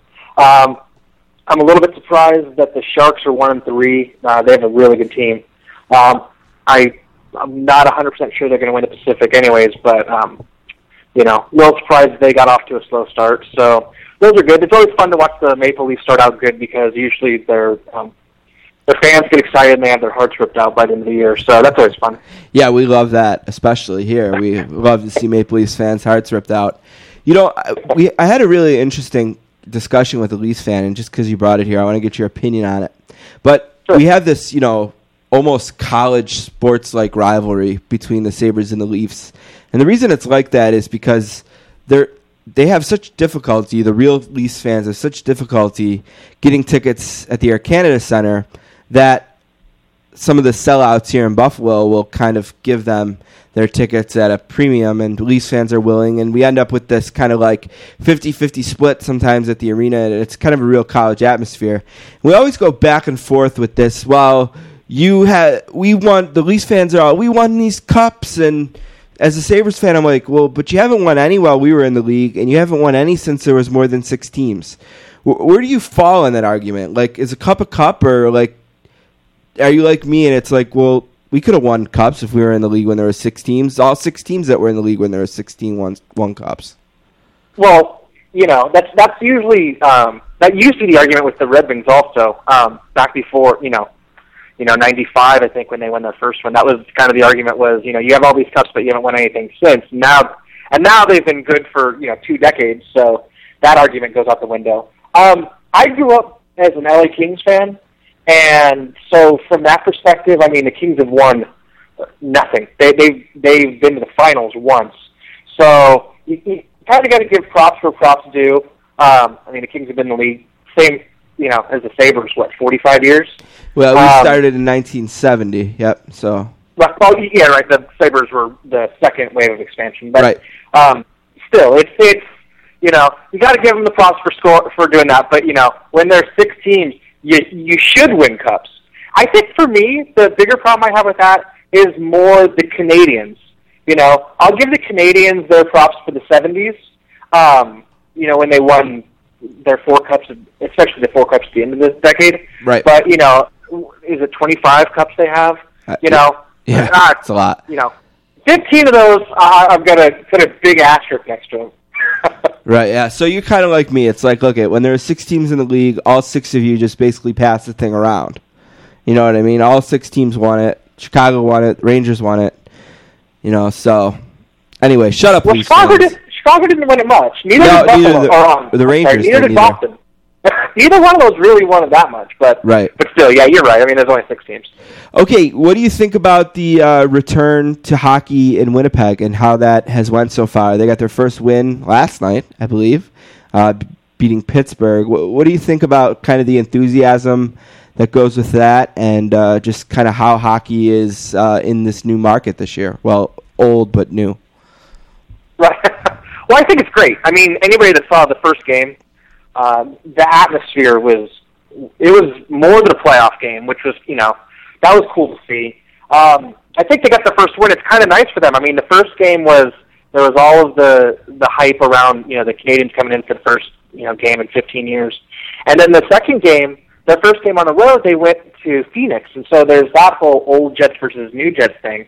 So that wasn't necessarily a normal game either. I think that the Jets really liked they could get, you know, back to playing on the ice uh, when they played against the Penguins the other night, and it always helps when Crosby and Malkin aren't in the lineup.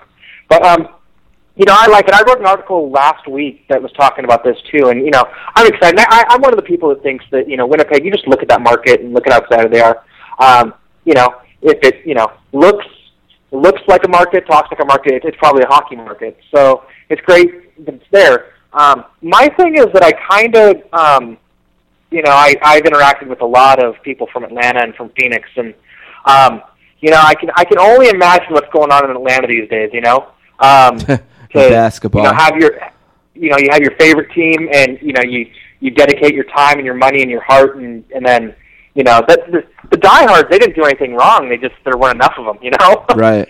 so, um, you know, from that perspective, it's kind of tough. I think that's kind of the the Californian to me because you know I'm I'm out in um, you know a non-traditional market, but Um, you know, as far as the Jets go, just you know, isolated on that. I mean, it, it's great to see that market up there, and um, hopefully, some of those young players can um, you know grow a little bit this year. While we're kind of talking about it in markets and things like that, what are some markets that you look at and think you know those need to be replaced? And uh, well, Phoenix maybe comes to mind initially. That's still kind of on shaky ground. Is it going to stay? Is it not? Would you prefer to see if a team is relocated? Would you prefer Quebec City and another Canadian market, or would you like to see a new U.S. market get a chance? Maybe like a Kansas City or I don't know. I've heard crazy places like even Honolulu mentioned, but wh- wh- where do you stand on you know the next move for this league? Um, you know, I I- I've been to Phoenix a few times for games, and you know, like I said, I, I like their fans a lot. Um, they're the first ones to come to mind just because they don't have an owner, and and there's there there are some serious deadlines ha- happening with them. I mean, you hear that every year, but there's some serious deadlines coming down with the city of Glendale isn't going to drop you know another twenty million um, next season. So if they can't find an owner, and they've they've been looking for a while, you know, they're probably they're probably on the chopping block. Which I, I hate to say that just because, like I said, it's you know uh, I like I like a lot of the fans there. I like some of the writers there, um, and it's you know within feasible distance for me. But um, you know I, I've heard some different things. For a while, it was heard uh, Las Vegas was in the mix, and you know that's kind of gone away with the the economy turning south. Um, you hear about Seattle. Uh, Seattle would like to get a, a team up there. Uh, that's a that's a big market, and it's close to Vancouver. I think that'd be a nice um, built-in rivalry right there in the Pacific Northwest. Um, but you know what? Kansas City did a lot. They have a great arena with the Sprint Center. Um, AEG would love to get a team in there. They've been trying to get a team in there for a while, and you know they sold out a preseason game uh, between the Penguins and Kings. So that goes a long way towards it too. So um, you know, you know what? When it comes down to it, um, wh- wherever the money is, it, I hate saying that, Right. but you know, wherever the money is, it's you know, whether it's Quebec. I mean, Quebec City's obviously trying to put together, um, you know, the arena and the financing and all that stuff, and they have some some bureaucracy issues up there. But um, you know, wh- wherever the money is, I mean, the the, advantage Kansas City has right now um, is, is they have a building that's just waiting. You know, I mean, you could hypothetically have a team move in ready next season. And um, so that's the advantage they have. But um, you know, if you're asking me what I would like to see, I'd like to see Seattle. I think that'd be pretty cool. Yeah, absolutely. Uh, well, while we're talking about this, and the sportscasters are here, we're kind of jumping all around, talking a little bit of hockey with Matt Reitz from ViewFromMySeats.com and Pro Hockey Talk as part of NBCSports.com. And the NHL, no matter what happens with Phoenix, they're going to have to do some realigning next year. And let's just assume Phoenix stays where they are, just for the sake of argument.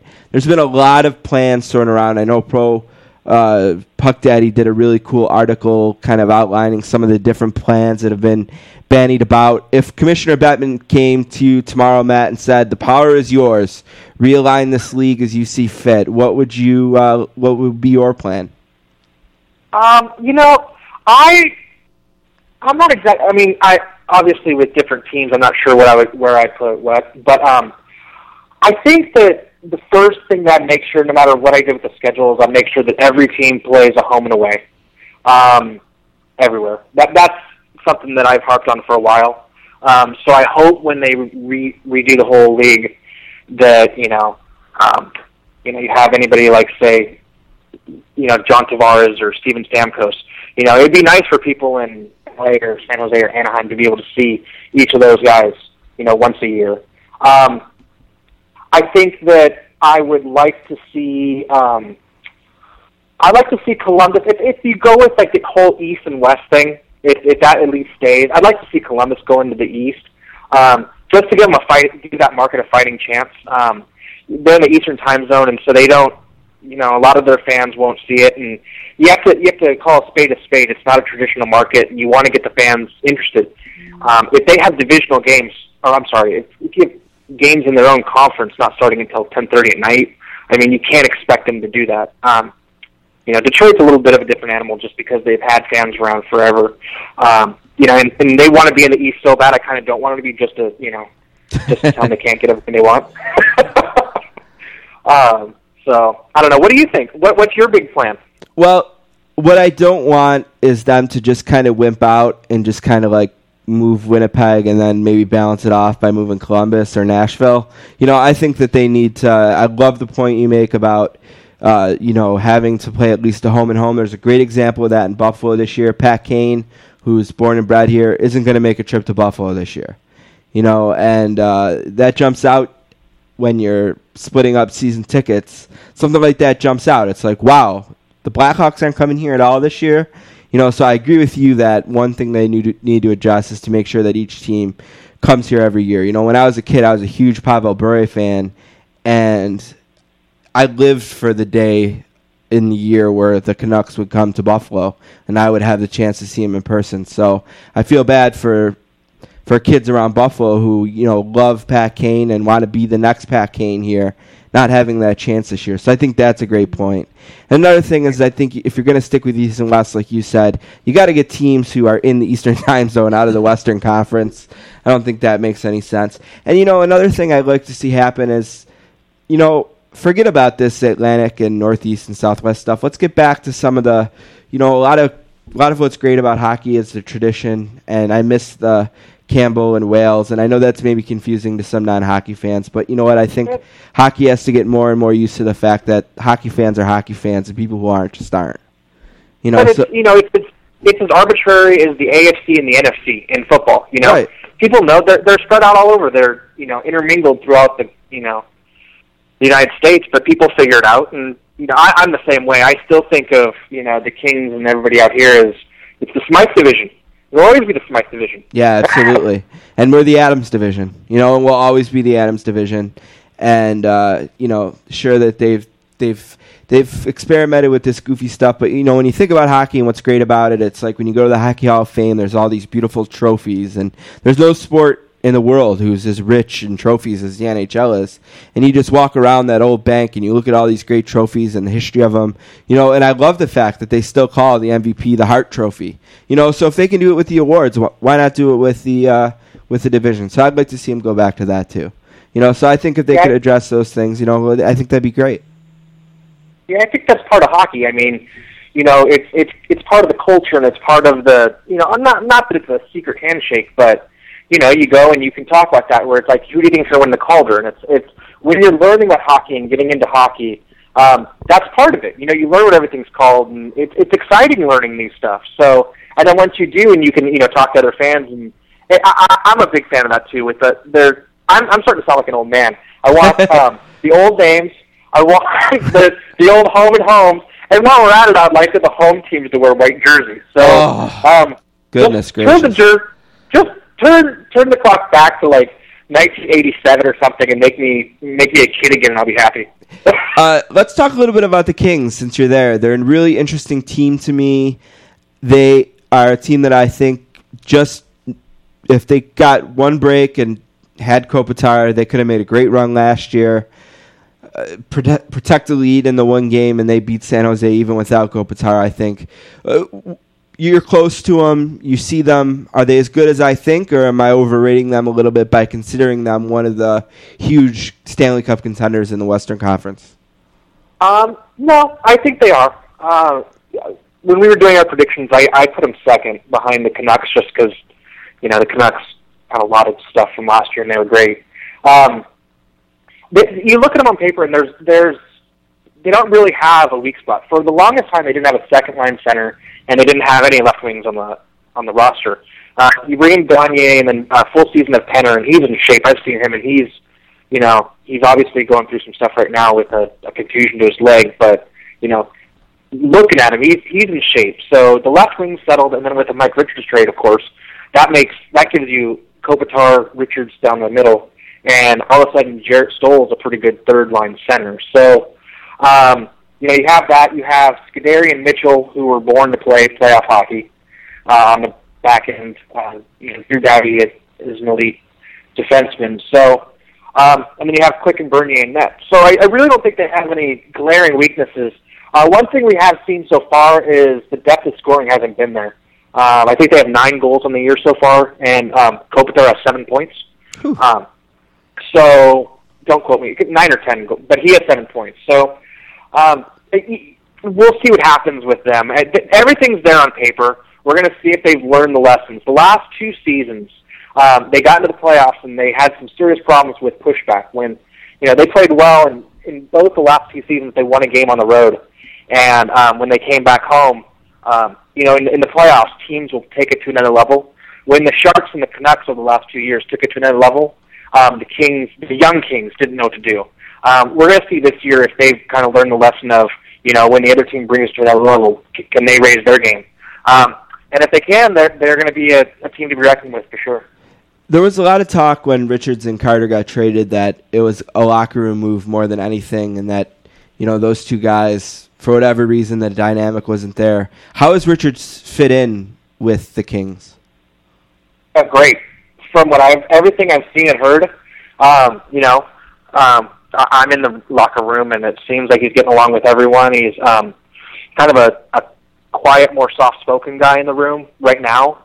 Um, but I think that's part of also getting acclimated to his new teammates. But you know, um, I had heard some stories about in in Philadelphia with him being standoffish and stuff, and I think that's a two-way street. I think with the media, I, I just think that um, you know it, it escalates when things aren't going well. Um, it escalates. He was playing hurt last year. Um, I think it's a new beginning. I think he needed it. I think he needed it, but he fits in. Um, he fits in well, and I think that it's nice that they're not asking him to be captain. They're not asking him to be the first line center. Um, he's he's a second line guy who can play two way, and um, um, the organization loves him. They're all the ex Philly guys with um, Dean Lombardi and and Terry Murray and Ron Hextall. Uh, you know they think the world of him. So uh, he has every opportunity to succeed here, and he, so far it looks like he fits in perfect.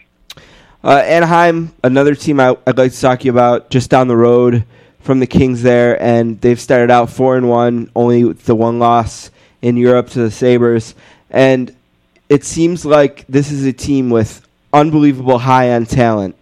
Do they have enough other parts to be a serious Stanley Cup contender? That's that's a great question. Um, if you asked me that before the before the season started, I'd say no.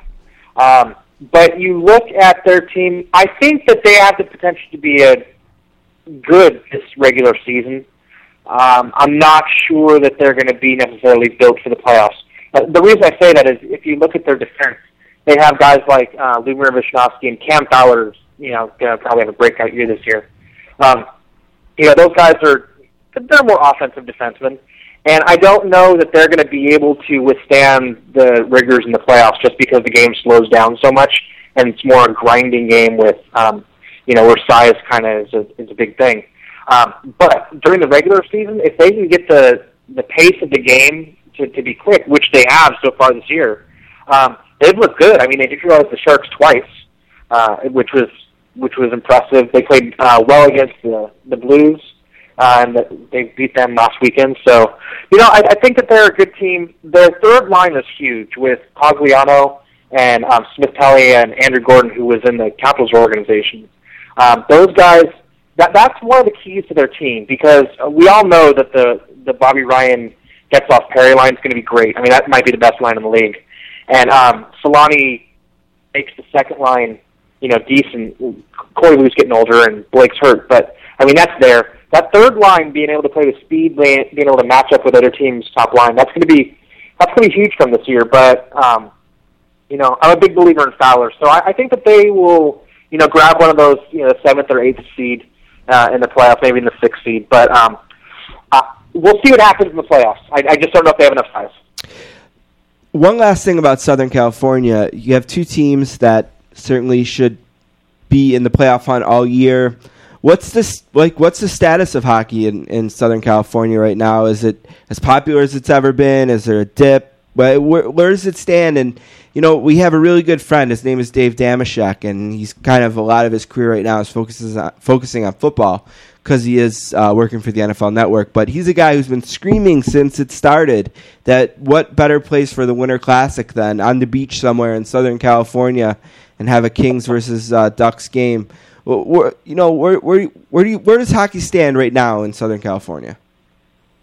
Um, it's it's fine. I think it depends on which market you're in. Uh, there's a lot of buzz right now around the Kings just because there's, um, you know, they, they're expecting they, they might have the best rec- or best team that they've had in you know maybe their history on paper. So there's a lot of buzz around them. Um, with the Lakers being out with the lockout, I think that there's a void there that hockey has the potential to fill. Um, I, I think that around Anaheim, it's more of a, a cautious optimism. Uh, you know, they won a cup a couple years ago, so they're not going to be excited about a team that is hoping to make the playoffs. But um, you know, it, it, it's good. It's it's strong. Ask me that again in about six months, um, right. and I think that there could be a, a, a fever pitch. The Sportscasters are here with Matt Reitz from ViewFromMySeats.com and uh, Pro Hockey Talk, which is uh, kind of a spin off of Pro Football Talk on NBCSports.com. I want to kind of, for the last couple of minutes here with you, kind of talk about View from My Seats and its evolution. And you have a great line where you say, if you're not a diehard sports fan, go back to ESPN. Uh, what what kind of what's kind of the goal with view from my seats like what do you try to do each day and each week and you know talk a little bit about its evolution from covering all sports to covering hockey and tell us a little bit about what you try to accomplish exactly Uh, well, the way it started was it started uh, like four years ago, and what it, what it came down to is I just was looking for, um, you know, articles and and sports news that was the way I talked about it with my friends. You know, we we would drop more f bombs, but it was always whenever we read stuff in the paper, we read ESPN.com or something. It was really never the way we saw it. You know, um, and so that was kind of how it started, and it was all sports. And I'm still a big college football guy, but with but with work, I'm not really following anything as much as, as hockey, obviously. Um, so that's kind of how it started. Um, as I wrote more and more, um, I I gained more contacts in the world of hockey, and um, I enjoyed it. I liked writing about you know everything, and you know people didn't necessarily care care about you know Martin Hanzal in Phoenix, but I liked writing about it. So I just kind of at some point it just sort of changed over to to hockey, and um, that that's kind of what we try to do is just try to think of things sometimes where where life and hockey kind of intersect. There's a lot of you know different metaphors and stuff.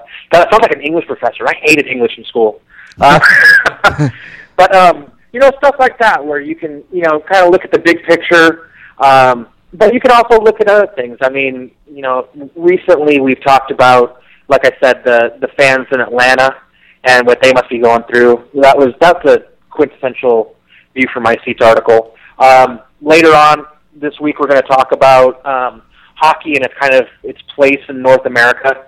Um, with with Dan Wheldon passing away, uh, you saw IndyCar a lot on ESPN lately, and um, you know, as much as hockey fans don't want to admit it, sometimes there's a lot more parallels with a fringe sport like that than with you know baseball or the NFL. Um, so we'll we'll talk about stuff like that, and you know, we we try to get away from the normal cliche um, topics. We try to get into stuff that you know fans will talk about. The guys, what you would talk about if you're in like three section three sixteen of the game. You know? What would you talk about with people around you? You know, stuff like that. what about the the twitter feed do you have a different goal with at view from my seats like how does that complement or parallel the site Um, well, it's it's the perfect place to you you know talk to people. With I, I love it when people will will hit me up and we try to throw some stuff out there. If I'm watching a game or whatever, um, you know, throw some stuff out that I see. Usually it's not serious. Sometimes it's making fun of Pierre McGuire's head. um, because somebody said it a while ago he looked like a turtle, and you know what? Ever since then, I just look at him. He looks like a turtle with muscles. But um, you know that that kind of hit stuff like that. You know, we'll talk about you know um, Jay Shiger looking like you know he has the speed of a glacier. Um, uh, stuff like that. But we just try to have fun with it. I like talking about. What I love is getting other people's uh, perspectives and opinions. Um, you know, I'm not going to be arrogant and say that you know whatever I think is you know the end all be all. Obviously, you know I, I think it, so I can throw it out there. But when somebody else, if I throw out an opinion and then I get like ten people saying, "Oh, well, did you think of this? Did you think of this?" I love that because sometimes I'll stop and be like, you know what? You know, I, I probably was wrong, or I didn't think of it that way. So I love that Twitter you can interact with different people, and um, also the way it started was it was just a way to get um, the blog out to other people. right And um, you know, now following other bloggers and stuff. I mean, I if if I want to know what's going on with the St. Louis Blues, you know, you hit up three or four blogs and throw out a couple questions, and all of a sudden, you, everything you ever want to know about David Backes is at your fingertips. So Right, and if you want to know about the Buffalo Sabres, you follow at sports underscore casters, you know, and you get everything you ever want to know about the Buffalo Sabres right there. That's right. That's Yeah, right. yeah. Uh, last thing, it must be an exciting uh, thing for you to be a part of this pro hockey talk. Uh, I have the NBC Sports app. I love uh, to be able to read about all the sports at once, and you know, NBC Sports is going to become a real important part of the National Hockey League with versus being rebranded as the NBC Sports Network. We've long said that we think that, that on this show that's a great thing for hockey. Uh, where do you think Pro Hockey Talk fits in in the overall NBC Sports? You know their overall view of what they're trying to accomplish with the app and the network and all those kinds of things. Well, I think it's I think it's huge, whether anybody wants it to be or not. Um, I don't know about you, but when I want information now about hockey or about any sport, to be honest with you, um, the first thing I do, I don't grab my remote control. The first thing I do is I grab my laptop um, and I look online. So um, just the fact that it's under the NBC umbrella is huge. Um, you know, this week, in fact, um, the guys from the Curtin blog up in Vancouver, um, they took over and they're going to be the, the managing editors over at Pro Hockey Talk. And, th- you know, they're going to have a presence on the NBC Sports Talk show uh, with Mike Milbury and Pierre McGuire and Keith Jones and all those guys. So um, there's going to be more um, I don't want to call it cross promotion, but it's definitely going to be a little more visible. Um, and you know, those guys, you know, when they're so far, you know, they're funny as heck, and um, you know, everybody works hard. They, you know, yesterday there was like 30 articles, so they, they want to make it a one-stop, you know, shopping place for sports. Where if you know you want to know anything, you can go to that one site and you'll get it, and you know, get a little bit of snark when when when you do it. Not that I've ever been known to be sarcastic, but. um, yeah, it, it looks like it's going to be pretty good. They're they're really making a push this year, and on um, the second of January, it, the official rebranding goes all the way through. So then it'll be um, the NBC Sports Network on Versus. So um, I think that's when it's going to take the next step with you know the the Winter Classic and everything. You're going to see another big push right around then. All right, the sportscasters couldn't be couldn't thank you enough for joining us. It's Matt Reitz. Again, you can find him. His website is viewfrommyseats.com, and it's the same on Twitter at view from my seats plural. And you can also find his work on uh, Pro Hockey Talk, which is part of NBC Sports Talk, and they have a great iPhone, iPad, and Android app called the NBC Sports Talk app. I highly recommend that. Anything else you'd like to let our listeners know about you that we haven't covered? Oh no, that's probably more than anybody wants to know. Matt, thank you very much. Really appreciate it. Hopefully, we can do it again sometime. Oh, last thing Stanley Cup prediction? Yes, Stanley Cup prediction. Um, I said at the beginning of the year it was going to be the Penguins and Canucks. Um, so it's too early in the year to change that right now. But Penguins, Penguins, just because they've learned how to play defense, and when Crosby and Malkin come back, that's a that's a stacked team. All right, you heard it here first. Matt Reitz he's going Sabres and Canucks uh, in the finals. Uh, thanks a lot. Thanks for joining us, Matt, and we love the pick. Good job. yeah, no problem. All right, buddy. I'll talk to you soon. All right, thanks. Thanks, Matt. It's time for a new segment we've created called Five on Fantasy. With the first pick, Adrian Peterson, Drew Brees, Steven Jackson, Miles Austin, Leon Lett, Ocho Cinco. TJ Houshmandzadeh. I once tricked my brother Greg into picking Roy Williams about nine rounds after he had actually been selected. I don't care. I'm just trying to win me a fantasy football league. Alrighty, the big story this week is the Carson Palmer uh, trade, along with the smaller trade in Brandon Lloyd to the uh, Cowboys, the uh, Rams for a six-round pick, I believe. And Ronnie Brown. Ronnie Brown. yeah, I didn't want to neglect Ronnie Brown uh, being traded from the Eagles to Detroit for Jerome Harrison. I think future consideration, something along those lines. So, real quick, I just wanted to talk about the fantasy impacts that these guys would have. Um, from my perspective, I think Carson Palmer helps slightly everybody except for Car- Carson Palmer. Like I just I don't think he has a lot of value, but I think he definitely helps the receivers there. I don't think he can really hurt uh, McFadden's value because teams aren't playing honest against McFadden as it is. So if anything, maybe he opens it up a little bit more for McFadden. So I kind of give all the Raiders a little bit of a bump on the offense, except for Palmer. Like I still don't think he's anything better than a bye week fill in. Yeah, I mean, I think. Look at McFadden is a superstar in the league now. Yeah. there's no doubt about that. He's like an Adrian Peterson type. It- doesn't matter who his quarterback is. He's, Right, he's going right. to be fine. And I think that it's going to help the it's going to help the wide receivers a bit because again, this is a guy who routinely throws for close to 4,000 yards, and I don't know that there's any reason to think he can't do that. Now, he's coming in cold to a new offense. He pro- he's not going to play this week, and then the next week they have a bye. So there's no reason to rush to the waiver wire, pick him up. I think it's a wait and see. And uh, maybe he has some value towards the end near the fantasy playoffs if there's more injuries. They have said he's not going to play, or that's just speculation. I, I, from what I've heard, he's probably not going to play this week because their bye is the week after. Okay, so you give him three weeks you of know, practice. Basically, then. you give him three weeks to get ready for the for the team. Okay, uh, the next guy we said was Brandon Lloyd. I think Um, this is bigger. This is big. I think. I think um, it gives it gives Bradford a legit target. I mean, before he was throwing to he Gibson. Gibson and Amendola, Hendricks. who's been hurt all year. I mean, just not a lot of real NFL of number one talent. Yeah. I don't think it hurts Lloyd's value at all. If anything, it should. A change of scenery can't hurt him. He's not. He's kind of wasting away in Denver this year, especially now. It couldn't have looked too good for him as a Brandon Lloyd owner with Tim Tebow coming into play there. So I think he gets a slight boost. And He's I, a guy I haven't wanted to own anyway. yeah, no, I have. you know, I just kind of felt like last year was a bit of a fluke. He never recaptured that magic with Orton. I think the pressure of everything with Tebow was just too great this year. We knew they'd be kind of switching philosophies, going from McDaniel to John Fox, a coach. You know, that was going to be a hit. So he's a guy I've never been all that excited about.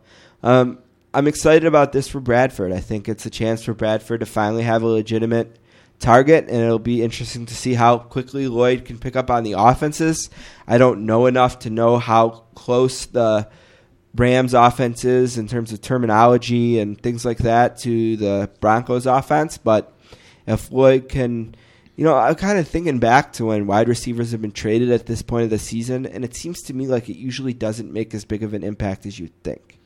No, and I, I wouldn't expect this one too too much. I mean, as it is, uh, Bradford already has like a legit running back there, so it- now he has a legit target to throw to.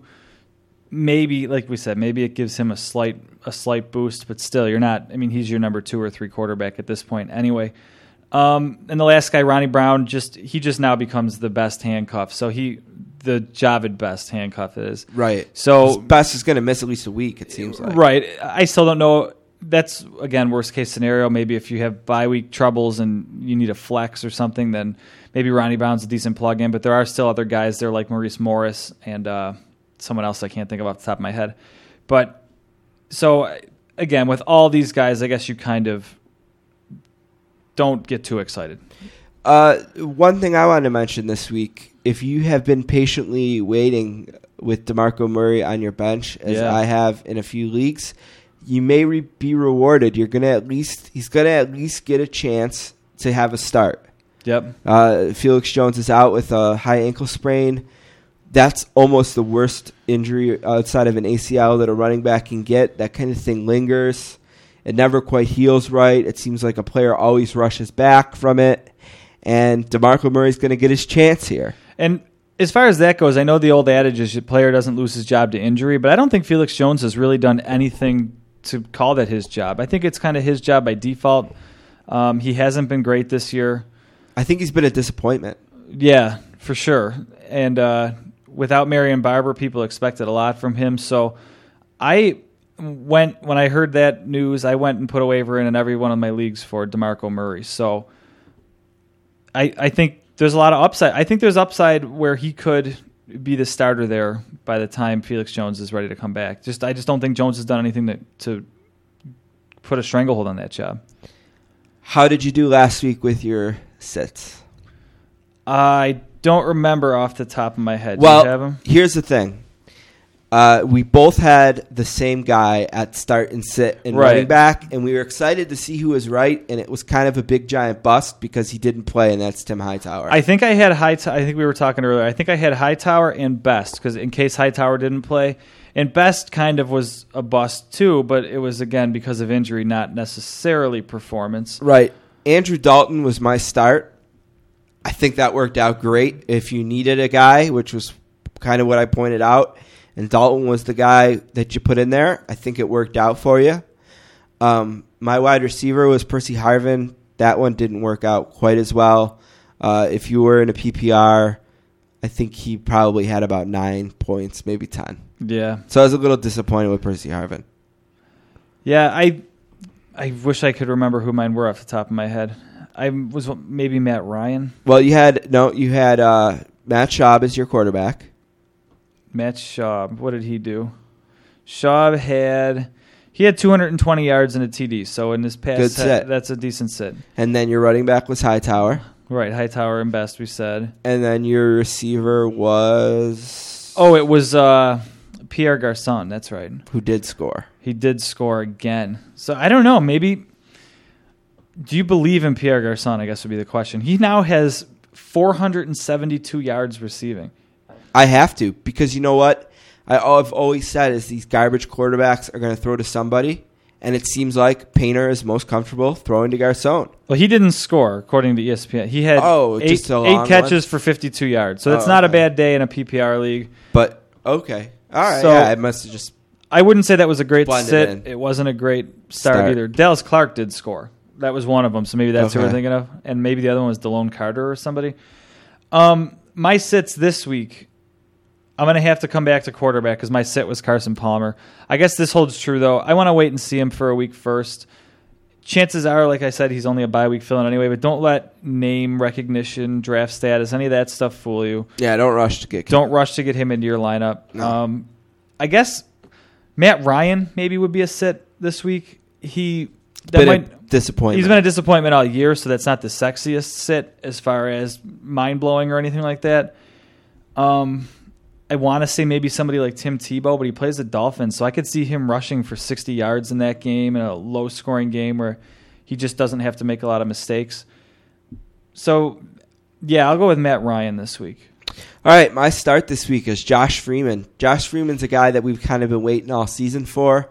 He certainly had his best game of the season against the Saints this week, and he also happens to be playing the Bears this week, who are 25th against the pass this season. Wow. So it's another opportunity for Josh Freeman to have a good week and to build off of the great week he had against the Saints. I actually, I think I dropped Josh Freeman in a league. Believe it or not, I think it was to pick up Big Ben. I think someone went nuts or either had bye week troubles with injuries or something like that to Ben. But still, uh, yeah, he's a guy that would disappoint me at the beginning of the year. My running back sit this week, and this is almost like a season long sit because I think anyone that owns him is about where I am with him. But uh, Peyton Hillis, he is fast approaching droppable territory. Yeah, he's been bad. I know it's tough to come by running backs this year, especially with how pass heavy the league has been. But Peyton Hillis has been an enormous disappointment.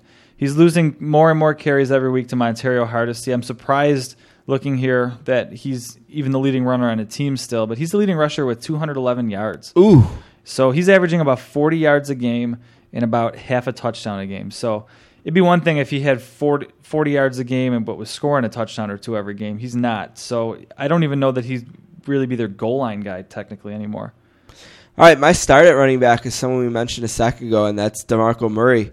Not only is he going to get his first NFL start, but he's also going to play St. Louis his 32 against Yeah. the run. You can't ask for much more than that. So if DeMarco Murray is going to be a guy who can take this job from Felix Jones, he's going to do it this week when he plays the 32 ranked rushing defense in the St. Louis Rams. The other thing I was going to say about that is uh, Cleveland does play the Seahawks. So I mean, if there was ever a week, maybe this is Hillis's last chance on your lineup because again, that game should be relatively low scoring, a game that would benefit a running back. But uh, he's just been awful. But uh, my wide receiver sit is Brandon Lloyd. Again, I'm not sure he's going to play. They do play Dallas too. So even if he does, I don't like any of the St. Louis receivers this week against Dallas. I think that could be a big, ugly blowout. Um, if he doesn't, I'll have to come back. I'll I'll look at another sit. Come All right, my start, or yeah, my start this week is Brandon Marshall. Uh, he's a guy that I know I have him on a team where he's either my third or fourth guy. He had his best week this season, uh, just This last night, week, yeah. and it was against Revis yeah, uh, and Cromartie. Between the two of them, both of them were on him all night, and he had 16 points in uh, the league that I was looking at, and uh, it was his best week so far this season. And this week they played the Broncos, who are 22nd against the pass. So the Jets were actually fifth against the pass, and he had 16 points. And he gets a much better matchup this week against the Broncos, who are 22nd. So I think Brandon Marshall's the guy that you definitely want to make sure you're starting this week. All right, if Brandon Lloyd doesn't play, I will go with Vincent Jackson as my sit. Again, not a guy you're actually going to sit, but I just just temper your expectations. He is going to play Revis, and as you said, Revis got kind of beat up this week a little bit by Marshall. The Jets in general just didn't look that good, even in a win. It was just a boring, dreadful game. Yeah, Probably just awful to even play. so I think Revis bounced back slightly against Vincent Jackson this week. All right, last thing on Five on Fantasy today is just a quick update of the Sportscasters Fantasy Football League with the listeners. Don defeated me Finally, this week. Oh, I got it was you. That's right. Yeah, 131 to 121. Uh, he pulled away a little bit because he had one last A guy kicker. last night, a kicker. Yeah, Nick Folk Nick had a Folk had nice six day. points, but it um it was really close all day. It was one of those ones that would have been very frustrating to uh, be following on, um, like live scoring all day. Yeah, I was following. I didn't turn that game on because I knew it would be nightmare. Uh, but I checked on it at about the third quarter. And in one league, I needed Santonio Holmes to get less than 10 points. And in another one, I needed Shonn Greene to have like less than 10 points. Well, I saw that Holmes touchdown, so I got pissed and threw my phone. And, and then I woke up the next day and realized I beat the other guy by like one point because Shonn Greene didn't get another yard or whatever. So Santonio Holmes burned me in one league, but it probably in another way saved me in the other league. In our specific matchup, the Felix Jones injury hurt me uh, because he went out early and only ended up with five points. If he plays that game and gets say twelve points, I win. Right. You know, so that was uh, that was a killer. But on the other hand, you had Peyton Hillis, who also left the game injured. So In the league I'm talking about that I lost with the Santonio Holmes play, um, I would have won had I played Aaron Hernandez and I th- over Jermichael Finley, and I thought about it, and I'm like, "Ah, I don't want to get too cute. And sure enough, Hernandez had the better day. And the funny thing about that league is I'm one in five in that stupid league, and I'm struggling and struggling and struggling and pissed, and like every time I look at it, it's just like, oh, this is hopeless. I'm one game out of a playoff spot. yeah, That's a 10 team league that lets seven teams make the playoffs. And there's like five, two, and four teams right now, and I'm one in five. So that's why you never give up in fantasy football. Make a move here or there. I know I'm getting DeMarco Murray in that league because I hold the highest waiver priority. So and uh, props to Jared from the Listener League. He is six and zero. the Pittsburgh Feelers. Pittsburgh Feelers. 6 Jesus, that team will not lose. They will not lose. Does he have uh, Fred Jackson? His team is basically Romo, Jones, Drew, McCoy, Welker, Darius Moore, Welker, Witten, that's the big Stewart. He has Bradshaw. Leagues. Uh, We've we talked about this at the beginning of the year, but leagues are won in the sixth, seventh round. This could be like a that. tough league for him. He's got a lot of buys. He's got McCoy, Welker, Bradshaw, and Fitzpatrick all on buy. Wow, that's a lot. But yeah, the leagues are. I I find that fantasy leagues aren't won in the first few rounds. It's the sixth, seventh rounds. And this year, guys, that teams that have Welker and teams that have guys like Fred Jackson are the teams that are six and zero and, and the like. All right, that's it for Five on Fantasy today. We're going to take a break. We're going to come right back with Jesse Golomb from the sports, thefanmanifesto.com. We'll be right back with Jesse.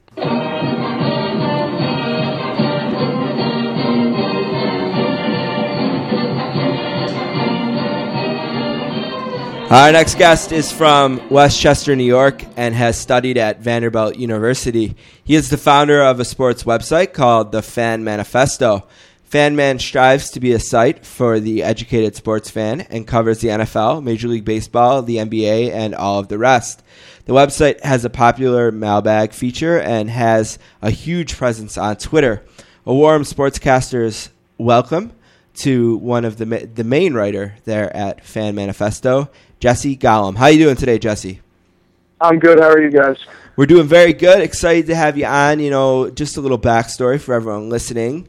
Uh, the sportscasters, we always like to try to find cool stuff on the internet that's a little bit different than just the regular ESPN.com kind of a thing. And I stumbled across the Fan Manifesto and uh, was really excited just to kind of surf around there and read some of the stories uh, and get the different perspective.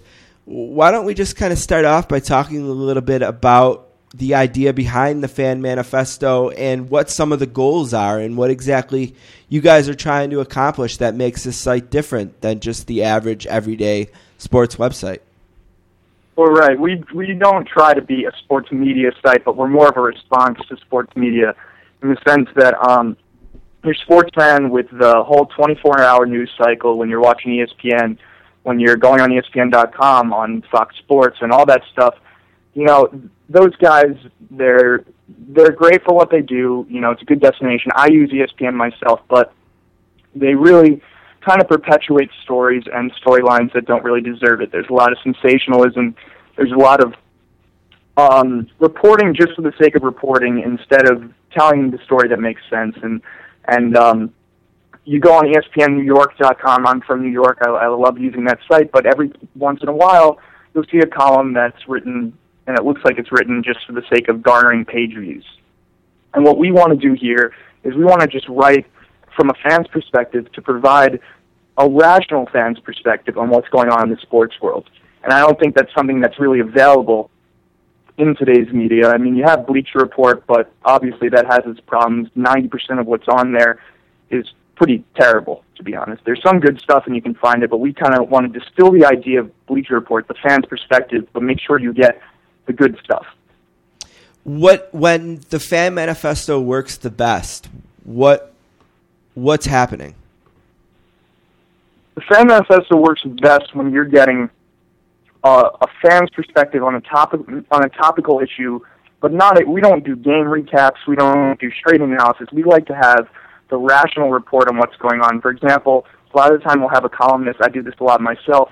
Respond to some sort of misconception that the media is driving. For example, when the Yankees uh, got eliminated from the playoffs a, couple weeks back, I wrote something about how you know everybody was going after A Rod because that was the easy thing to do. He's the thirty million dollar guy who struck out to make the last out, but in reality, the whole team didn't hit. You know, Nick Swisher's bat was one for twenty one, I think it was, with runners in scoring position in his Yankees postseason career. And there's a lot of blame to go around, and just those sorts of things were what what people are missing. And maybe that's maybe that's obvious, but if you watch ESPN and if you go on a Fox Sports and those things, it doesn't seem too obvious because everybody seems to be talking about the opposite. Today, it seems like the biggest story in sports um, is this trade that the Cincinnati Bengals finally made, letting Huh. Carson Palmer out and uh, to trading him to the Raiders for basically a king's ransom.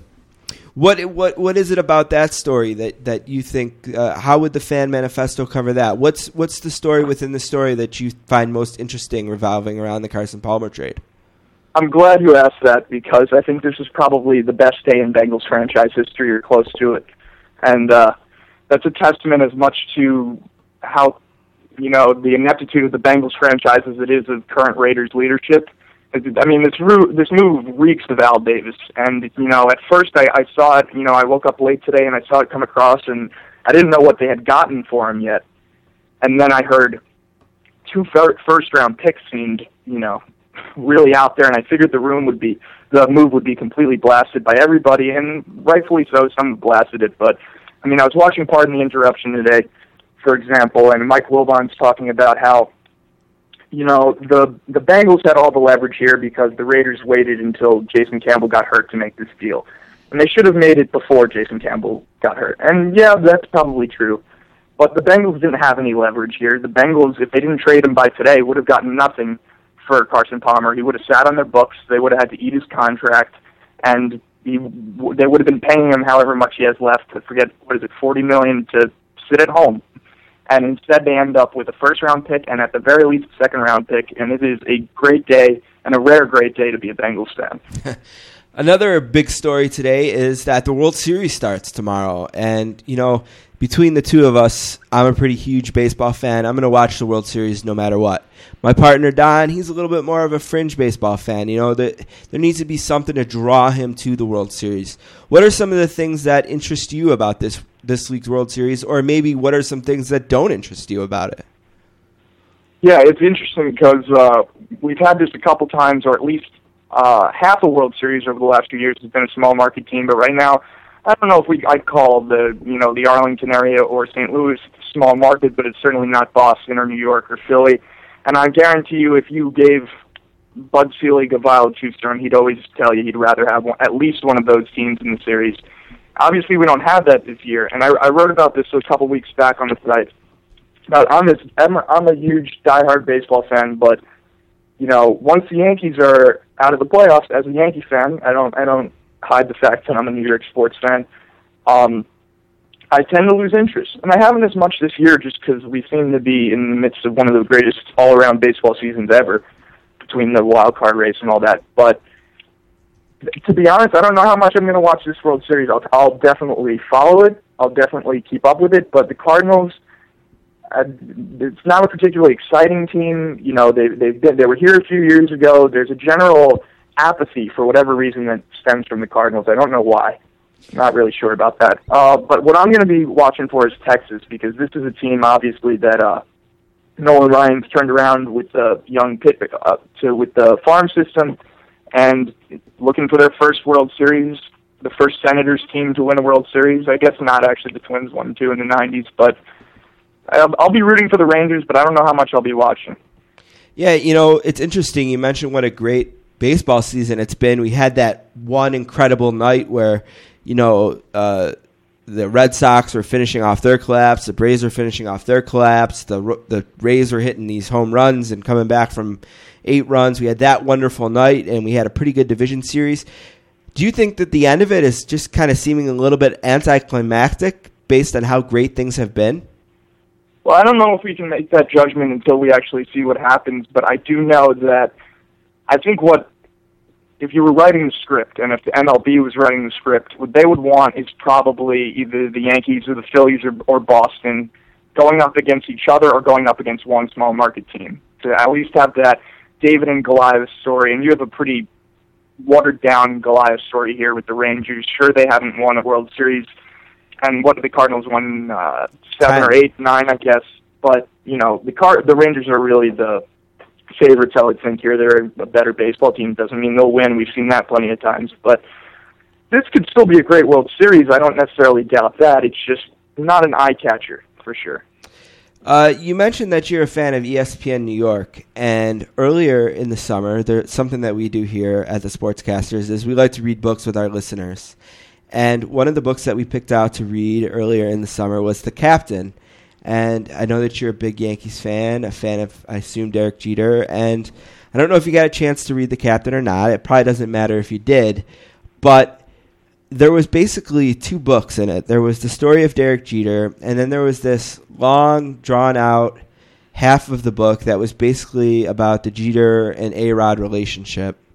Does that frustrate you? Frustra- what? Yeah. Does that frustrate you as a Yankee fan that you know, like you kind of alluded to it earlier, like everything always has to come back to, well, I don't know, Arod and Jeter don't get along or something like this. It seems so yeah. manufactured, seems so made up. What was your take on the captain, whether you read it or not, just the, kind of the book in general and kind of the angle that it took?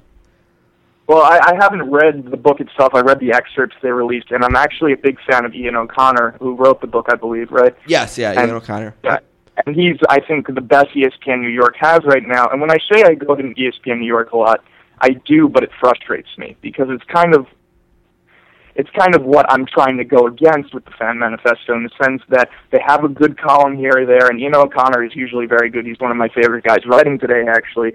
But you know, Wally Matthews. I don't know if you know Wally Matthews. I'm not a big Wally Matthews guy, and he'll he'll write. He wrote something last year about how the Yankees should have traded A Rod for relief and e- eaten his contract, and you just see these things from time to time. But the whole perception of A Rod is one of these things that is hard to describe, but is what we're trying to describe with our site in the sense that the guy deserves a lot of flack. He gets a thirty million dollar con- thirty billion dollar a year contract, and that opens you up to any sort of criticism you want. But uh, you'd hope the criticism is fair. And when the guy has has only played a 100 games this year, and he's clearly getting into the playoffs hurt, and he basically carried the team on his back to a World Series two years ago, and now all of a sudden he's not clutch again, just because over the course of however many at bats, 15, 16 at bats, with a bad hip and a bad shoulder, he doesn't hit. You know, now everybody's killing A Rod again, and that's not fair. And we'll be happy to lampoon people when we think they deserve it, and we've done it plenty of times, but you just have to sit back and you can't react to the moment. You can't react, excuse me, in the moment, and uh, just try to put your biases to the side, put what the rest of the media is saying to the side, and think for yourself. And that's what we try to do.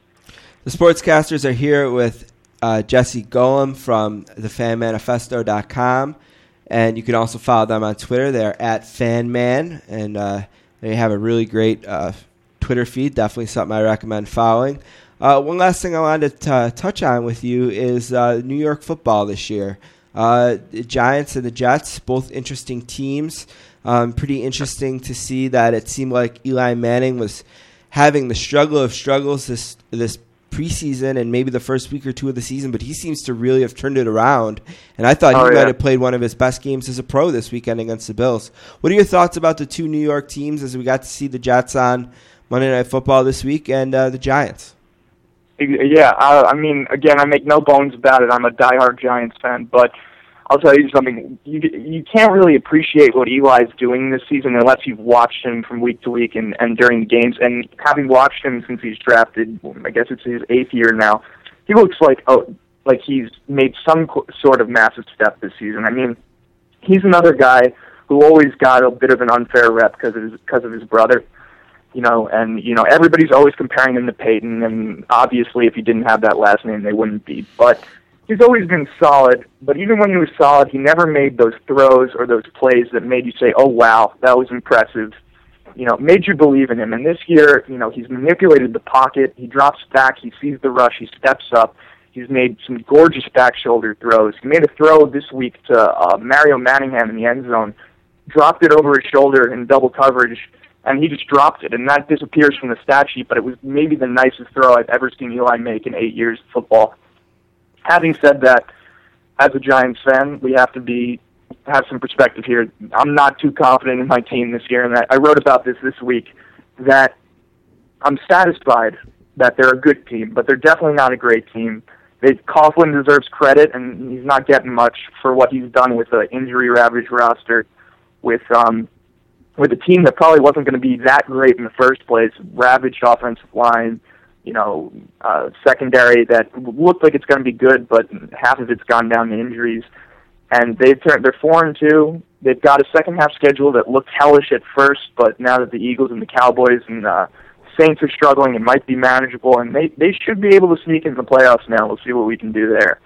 But uh, the Jets, on the other hand, last night they didn't, they looked they might have won, but they that offense is one of the worst offenses I've seen on a contending It's a team. three and out time. machine, huh?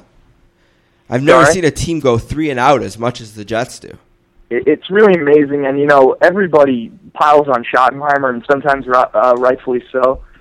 But it's time to start evaluating what they have there with Sanchez, and, and you can't. You know, of course, you don't pull the plug yet or even think about it. But you know, it was always suspected he was at some point. You know, he made some plays here at the end of games. He made some plays there, but he hadn't even put he hadn't put together that many single great games, let alone a full season. And granted, this is only his third season, but he just doesn't look like he knows what he's doing out there half the time. He's running around, you know, and he'll make a play, but he holds on the ball. It's not that accurate. He doesn't seem to have that great a handle on the offense. And, you know, the offensive line hasn't helped him out that much. The running game's been a little bit of a disappointment, but you just like to see him give Jets fans a little more confidence.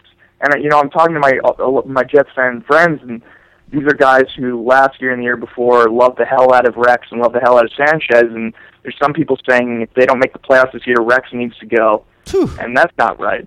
that's insane. I mean, it's amazing how fast people can turn, and that's again one of the things we try to avoid. That a couple losses and all of a sudden, the savior is the goat.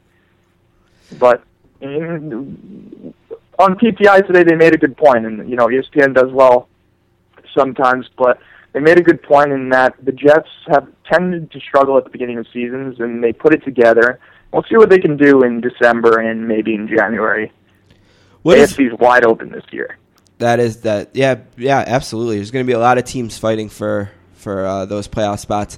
What's kind of the future of the fan manifesto? What what goals do you have for the site, and where do you see it evolving? Um, well, we have a couple things going on, and one thing I'm always doing is I'm always looking for new writers. Uh, we have a team of about 30 writers on staff right now. Um, they they contribute. Most of them contribute regularly. Some of them contribute from time to time. We let them do what they like because we don't want them to write anything they don't believe in. And I think that when you give a writer a deadline, and if he has to write something, he might write something he doesn't believe in, and that's part of the problem with the media today. But sort of unavoidable. But we're adding this week or next. We're going to add some video content to the website. Uh, in January, we're going to look to add to add uh, Fan Man Radio, a sort of podcast, kind of what you guys have going on over here. And obviously, otherwise, we're we're trying to build content, build a readership. We've done a great job at that so far, and we're just trying to move forward in that respect. The sportscaster is lucky enough to be joined by Jesse from the Fan Manifesto. Again, it's thefanmanifesto.com. You can find them on Twitter. They are at FanMan. Uh, we're looking forward to possibly, as he said, expanding to a podcast in January, some other things. Uh, writing wise, is there any stories that you're working on that you're getting ready? Is there anything, a story that you're following on sports that you think could be a column here in the next couple weeks? Uh, I haven't. I don't have anything personally in the can, but as I said, we have. It's not just me over here. It used to be just me, but now it's a bunch of other guys. We have thirty, uh, thirty people on our team, and we have a bunch of cool stuff this week actually coming and already here. We have um, one of our writers, Daniel Bogard, wrote something pretty interesting on the whole "suck for luck" sweepstakes. ESPN wrote about it a few weeks back, but he's he, you know he there's a big possibility here, and I agree with him that these teams that are sucking for luck or or they're accused of sucking for luck, the Dolphins, the Broncos, are going to get bitten for it. You know, as much of a sure thing as this guy seems, there has never been a sure thing in the NFL draft.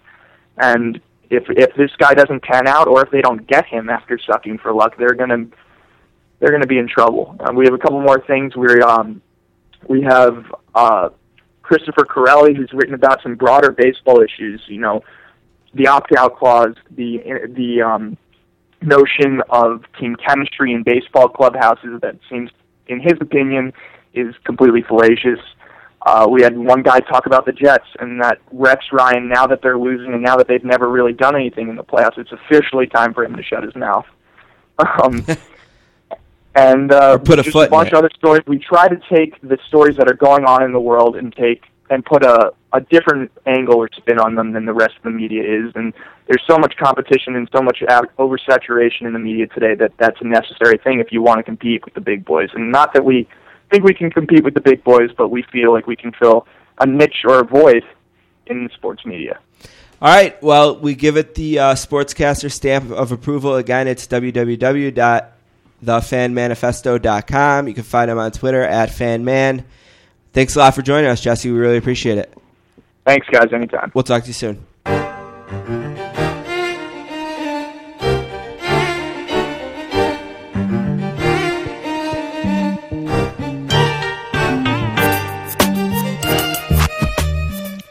All right, we got to thank Jesse Golomb from the fanmanifesto.com. And I have to apologize to Jesse and his family. I've probably said his last name 30 or 40 different ways on the show today. Yeah. So sorry about that, Jesse. Also want to thank our other guests, Pablo S. Torre and Matt Reitz. Pablo, of course, from Sports Illustrated, sportsillustrated.com, and Matt from viewfrommyseats.com. Uh, a couple things to mention. Don't forget to check us out on Facebook. We're at facebook.com slash the sportscasters. Uh, you can find us on Twitter. We are at sports underscore casters or at Don Like Sports or at diversity 23. You can also email us anytime. We are the sportscasters at gmail.com. Keep that email close. We're going to be starting our 12 Days of Christmas promotion soon, and we got some great prizes collected for that. Also, you can check out our blog. It's the sportscasters.blogspot.com and our website, which is www.sports-casters.com. I also wanted to mention an app. If you have an iPad, there's a really cool app called uh, Tweed, T W E E D, and basically its main function is to take your timeline and pull out all the tweets that have articles in them, and then you can read the articles right in the app itself. And it's a really cool iPad app, and the developer of it is going to be helping us kind of put a little something together that is going to be available on Newsstand, which is a new feature of iOS 5.0. So I wanted to mention Tweed. Make sure you download that. Uh, on to pick four, the last piece of business for today. Don and I both went two and two last week. We both won the game of the week, which was the Cardinals over the Brewers last Wednesday. Uh, the Cardinals won that game four to three. It was four to nothing before it started, seemingly, and the Brewers chipped away, chipped away, but didn't quite get it. My other win was LSU minus 15 and a half over Tennessee. They easily won that game, 38 to seven. Don's other win was another easy one. He had the Bears minus three. The Bears crushed the Vikings 39 to 10. Our two losses, uh, I had the Sabres over the Hurricanes. I'm still shocked I lost that game. Um, I'm shocked the way it happened even more, You know what's strange? if you think back to last year, the Sabres have a, had a lot of trouble at home for some reason. especially early in the season. They're basically three and zero if you count the two neutral site games as away games. They're three and zero on the road this year and zero and one at home. So hopefully they don't have the struggles they did last year. and they do have three more road games before they come back home. So if they can keep doing this on the road, Yeah, they got off to a nice start. Uh, my other loss was I had the Browns straight up over the Raiders, and that didn't work out quite. They gave it a run there It's the close, end, yeah. but the Raiders won 24-17.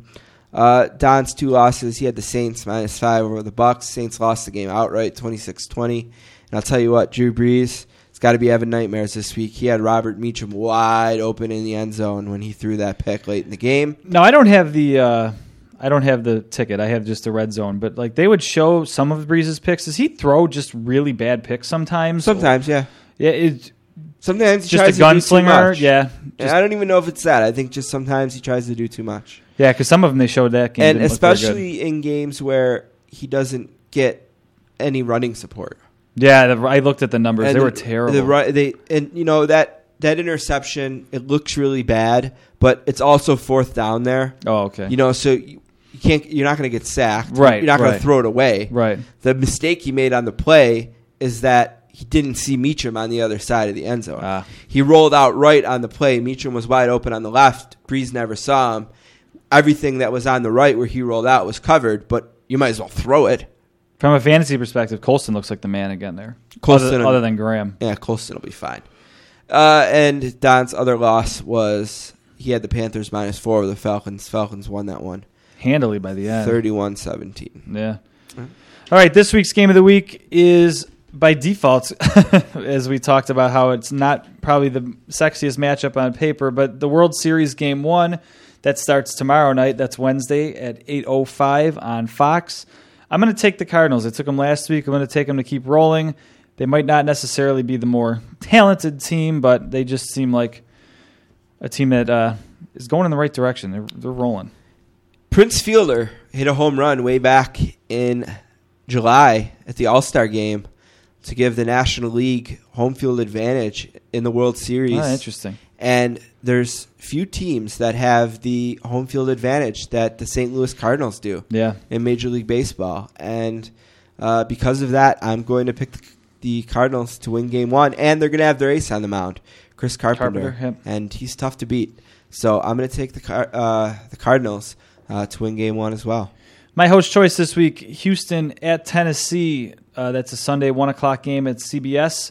Uh, Tennessee is laying three points. I'm going to take Tennessee minus the three points. I like teams coming off buys. Um, I don't know what to think of Houston yet. Again, they they're a three and two or three and three team at this point, and some weeks they're world beaters. It looks like, and other weeks they struggle to get past teams that they should walk all over.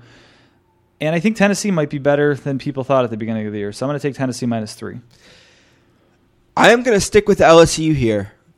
I hope I don't. I'm not going to the well one too many times, but I, you know, they've covered back to back 30 point spreads in the SEC with one of the games being at home. They play Auburn this week, who is a ranked team, but not that great. LSU is giving up 22 and a half. I'm going to lay 22 and a half. And interestingly, the AccuScore has them winning the game 60% of the time, giving the 22%. Wow. So, or the 22 points. So I'm going to take LSU. That game Saturday at 3:30 on CBS. I'm going to stick with LSU minus 22 and a half. My worldwide leader pick is the Monday night football game. Uh, again, probably not the matchup they hoped for at the beginning of the year, as was this last weekend's. Baltimore at Jacksonville. Baltimore is giving eight points, and I'm going to take Baltimore even on the road in a primetime game. But again, coming off a bye week, they've had two weeks to plan for lowly Jacksonville and their rookie quarterback and Maurice Jones-Drew. So Jones Drew's actually had a pretty quietly nice year, but he's about all they got going for him there. So I'm going to take Baltimore minus the eight. I'm going to take the Saints minus 14 over the Colts. It's again not a great night game, but No. uh, I'm sure they were thinking Manning. Yeah, it would've been Brees great. there. With Manning coming back to his hometown in New Orleans, instead it's Brees versus Painter. I've been a little surprised at the reaction uh, to the Saints' loss. I think part of it might be because of how badly Tampa Bay lost on the road to San Francisco the year before. Yeah, I can't think of the guess, but one of them even referred to it as how the Saints were struggling. Yeah, they are. I, I don't know. They, they've only lost on the road to Green Bay and Tampa Bay. Before the season started, I probably would have said, "Yeah, we'll probably split with Tampa Bay." Yeah, teams lose division games. Uh, yeah, and you know the Saints had the ball at the five five yard line with four minutes left, a chance to take the lead, and it just didn't work out. Well, when you lose, you want to come back, and the next week, it's nice to have the Colts Yeah. waiting for you at home on a Sunday night. The dome should be rocking. So I'll lay the two touchdowns, and I'll pick the Saints. Now, is that the division the Saints are playing this year, or is that one of their random games? Or not random, no? but That's like, the division because it's AFC NFC. okay, they are playing. Okay, So they're playing the AFC South. They've already beaten Jacksonville and Houston. okay, right. Because if it was Right. So they, They have would play someone game else. in Tennessee left. Okay. Uh, my bold prediction this week: Detroit at it, or Atlanta at Detroit. Detroit's laying four points, and I've been betting against Atlanta seemingly all year. So I'm going to triple that and take Detroit minus twelve. That's Sunday at one o'clock on Fox. Whew. That's a bold prediction, buddy. I don't have a lot of respect for Atlanta. And I, Detroit coming off a loss, I, I think they come out fired up. I said that the new way that I'm going to approach this is I'm going to take road team or underdogs that I think can win the game outright. Forget the points. This one, it's bold for sure, but I'm going to take the Cardinals to beat the Steelers at home. Uh, there's been something seemingly off a little bit about the Steelers. Oh yeah, for sure. They didn't play as well as you'd expect them to play at home against Jacksonville. They let Jacksonville hang in there all day. Uh, the Cardinals sat home and watched last week, and it's nice to be able to uh, be at home on your bye and then have a home game. And Seattle, or excuse me, uh, the Steelers are going to have to travel all the way across the country. Yeah. An East Coast team playing a West Coast game, and I'm going to take the Cardinals straight up to beat the Steelers this week as my bold prediction. We'll see how that works out. I'm, I'm one for one so far on doing it that way. All right. I want to thank our guests one last time uh, Pablo S. Torre, Matt Reitz, and Jesse Golomb. I also want to remind you to check out their websites si.com, viewfrommyseats.com, and thefanmanifesto.com. And uh, I also want to encourage you to check out our website, www.sports-casters.com, and also would like to remind you to follow us on Twitter at sports underscore casters. Don Q the hip. We'll be back next week. Goodbye. All right.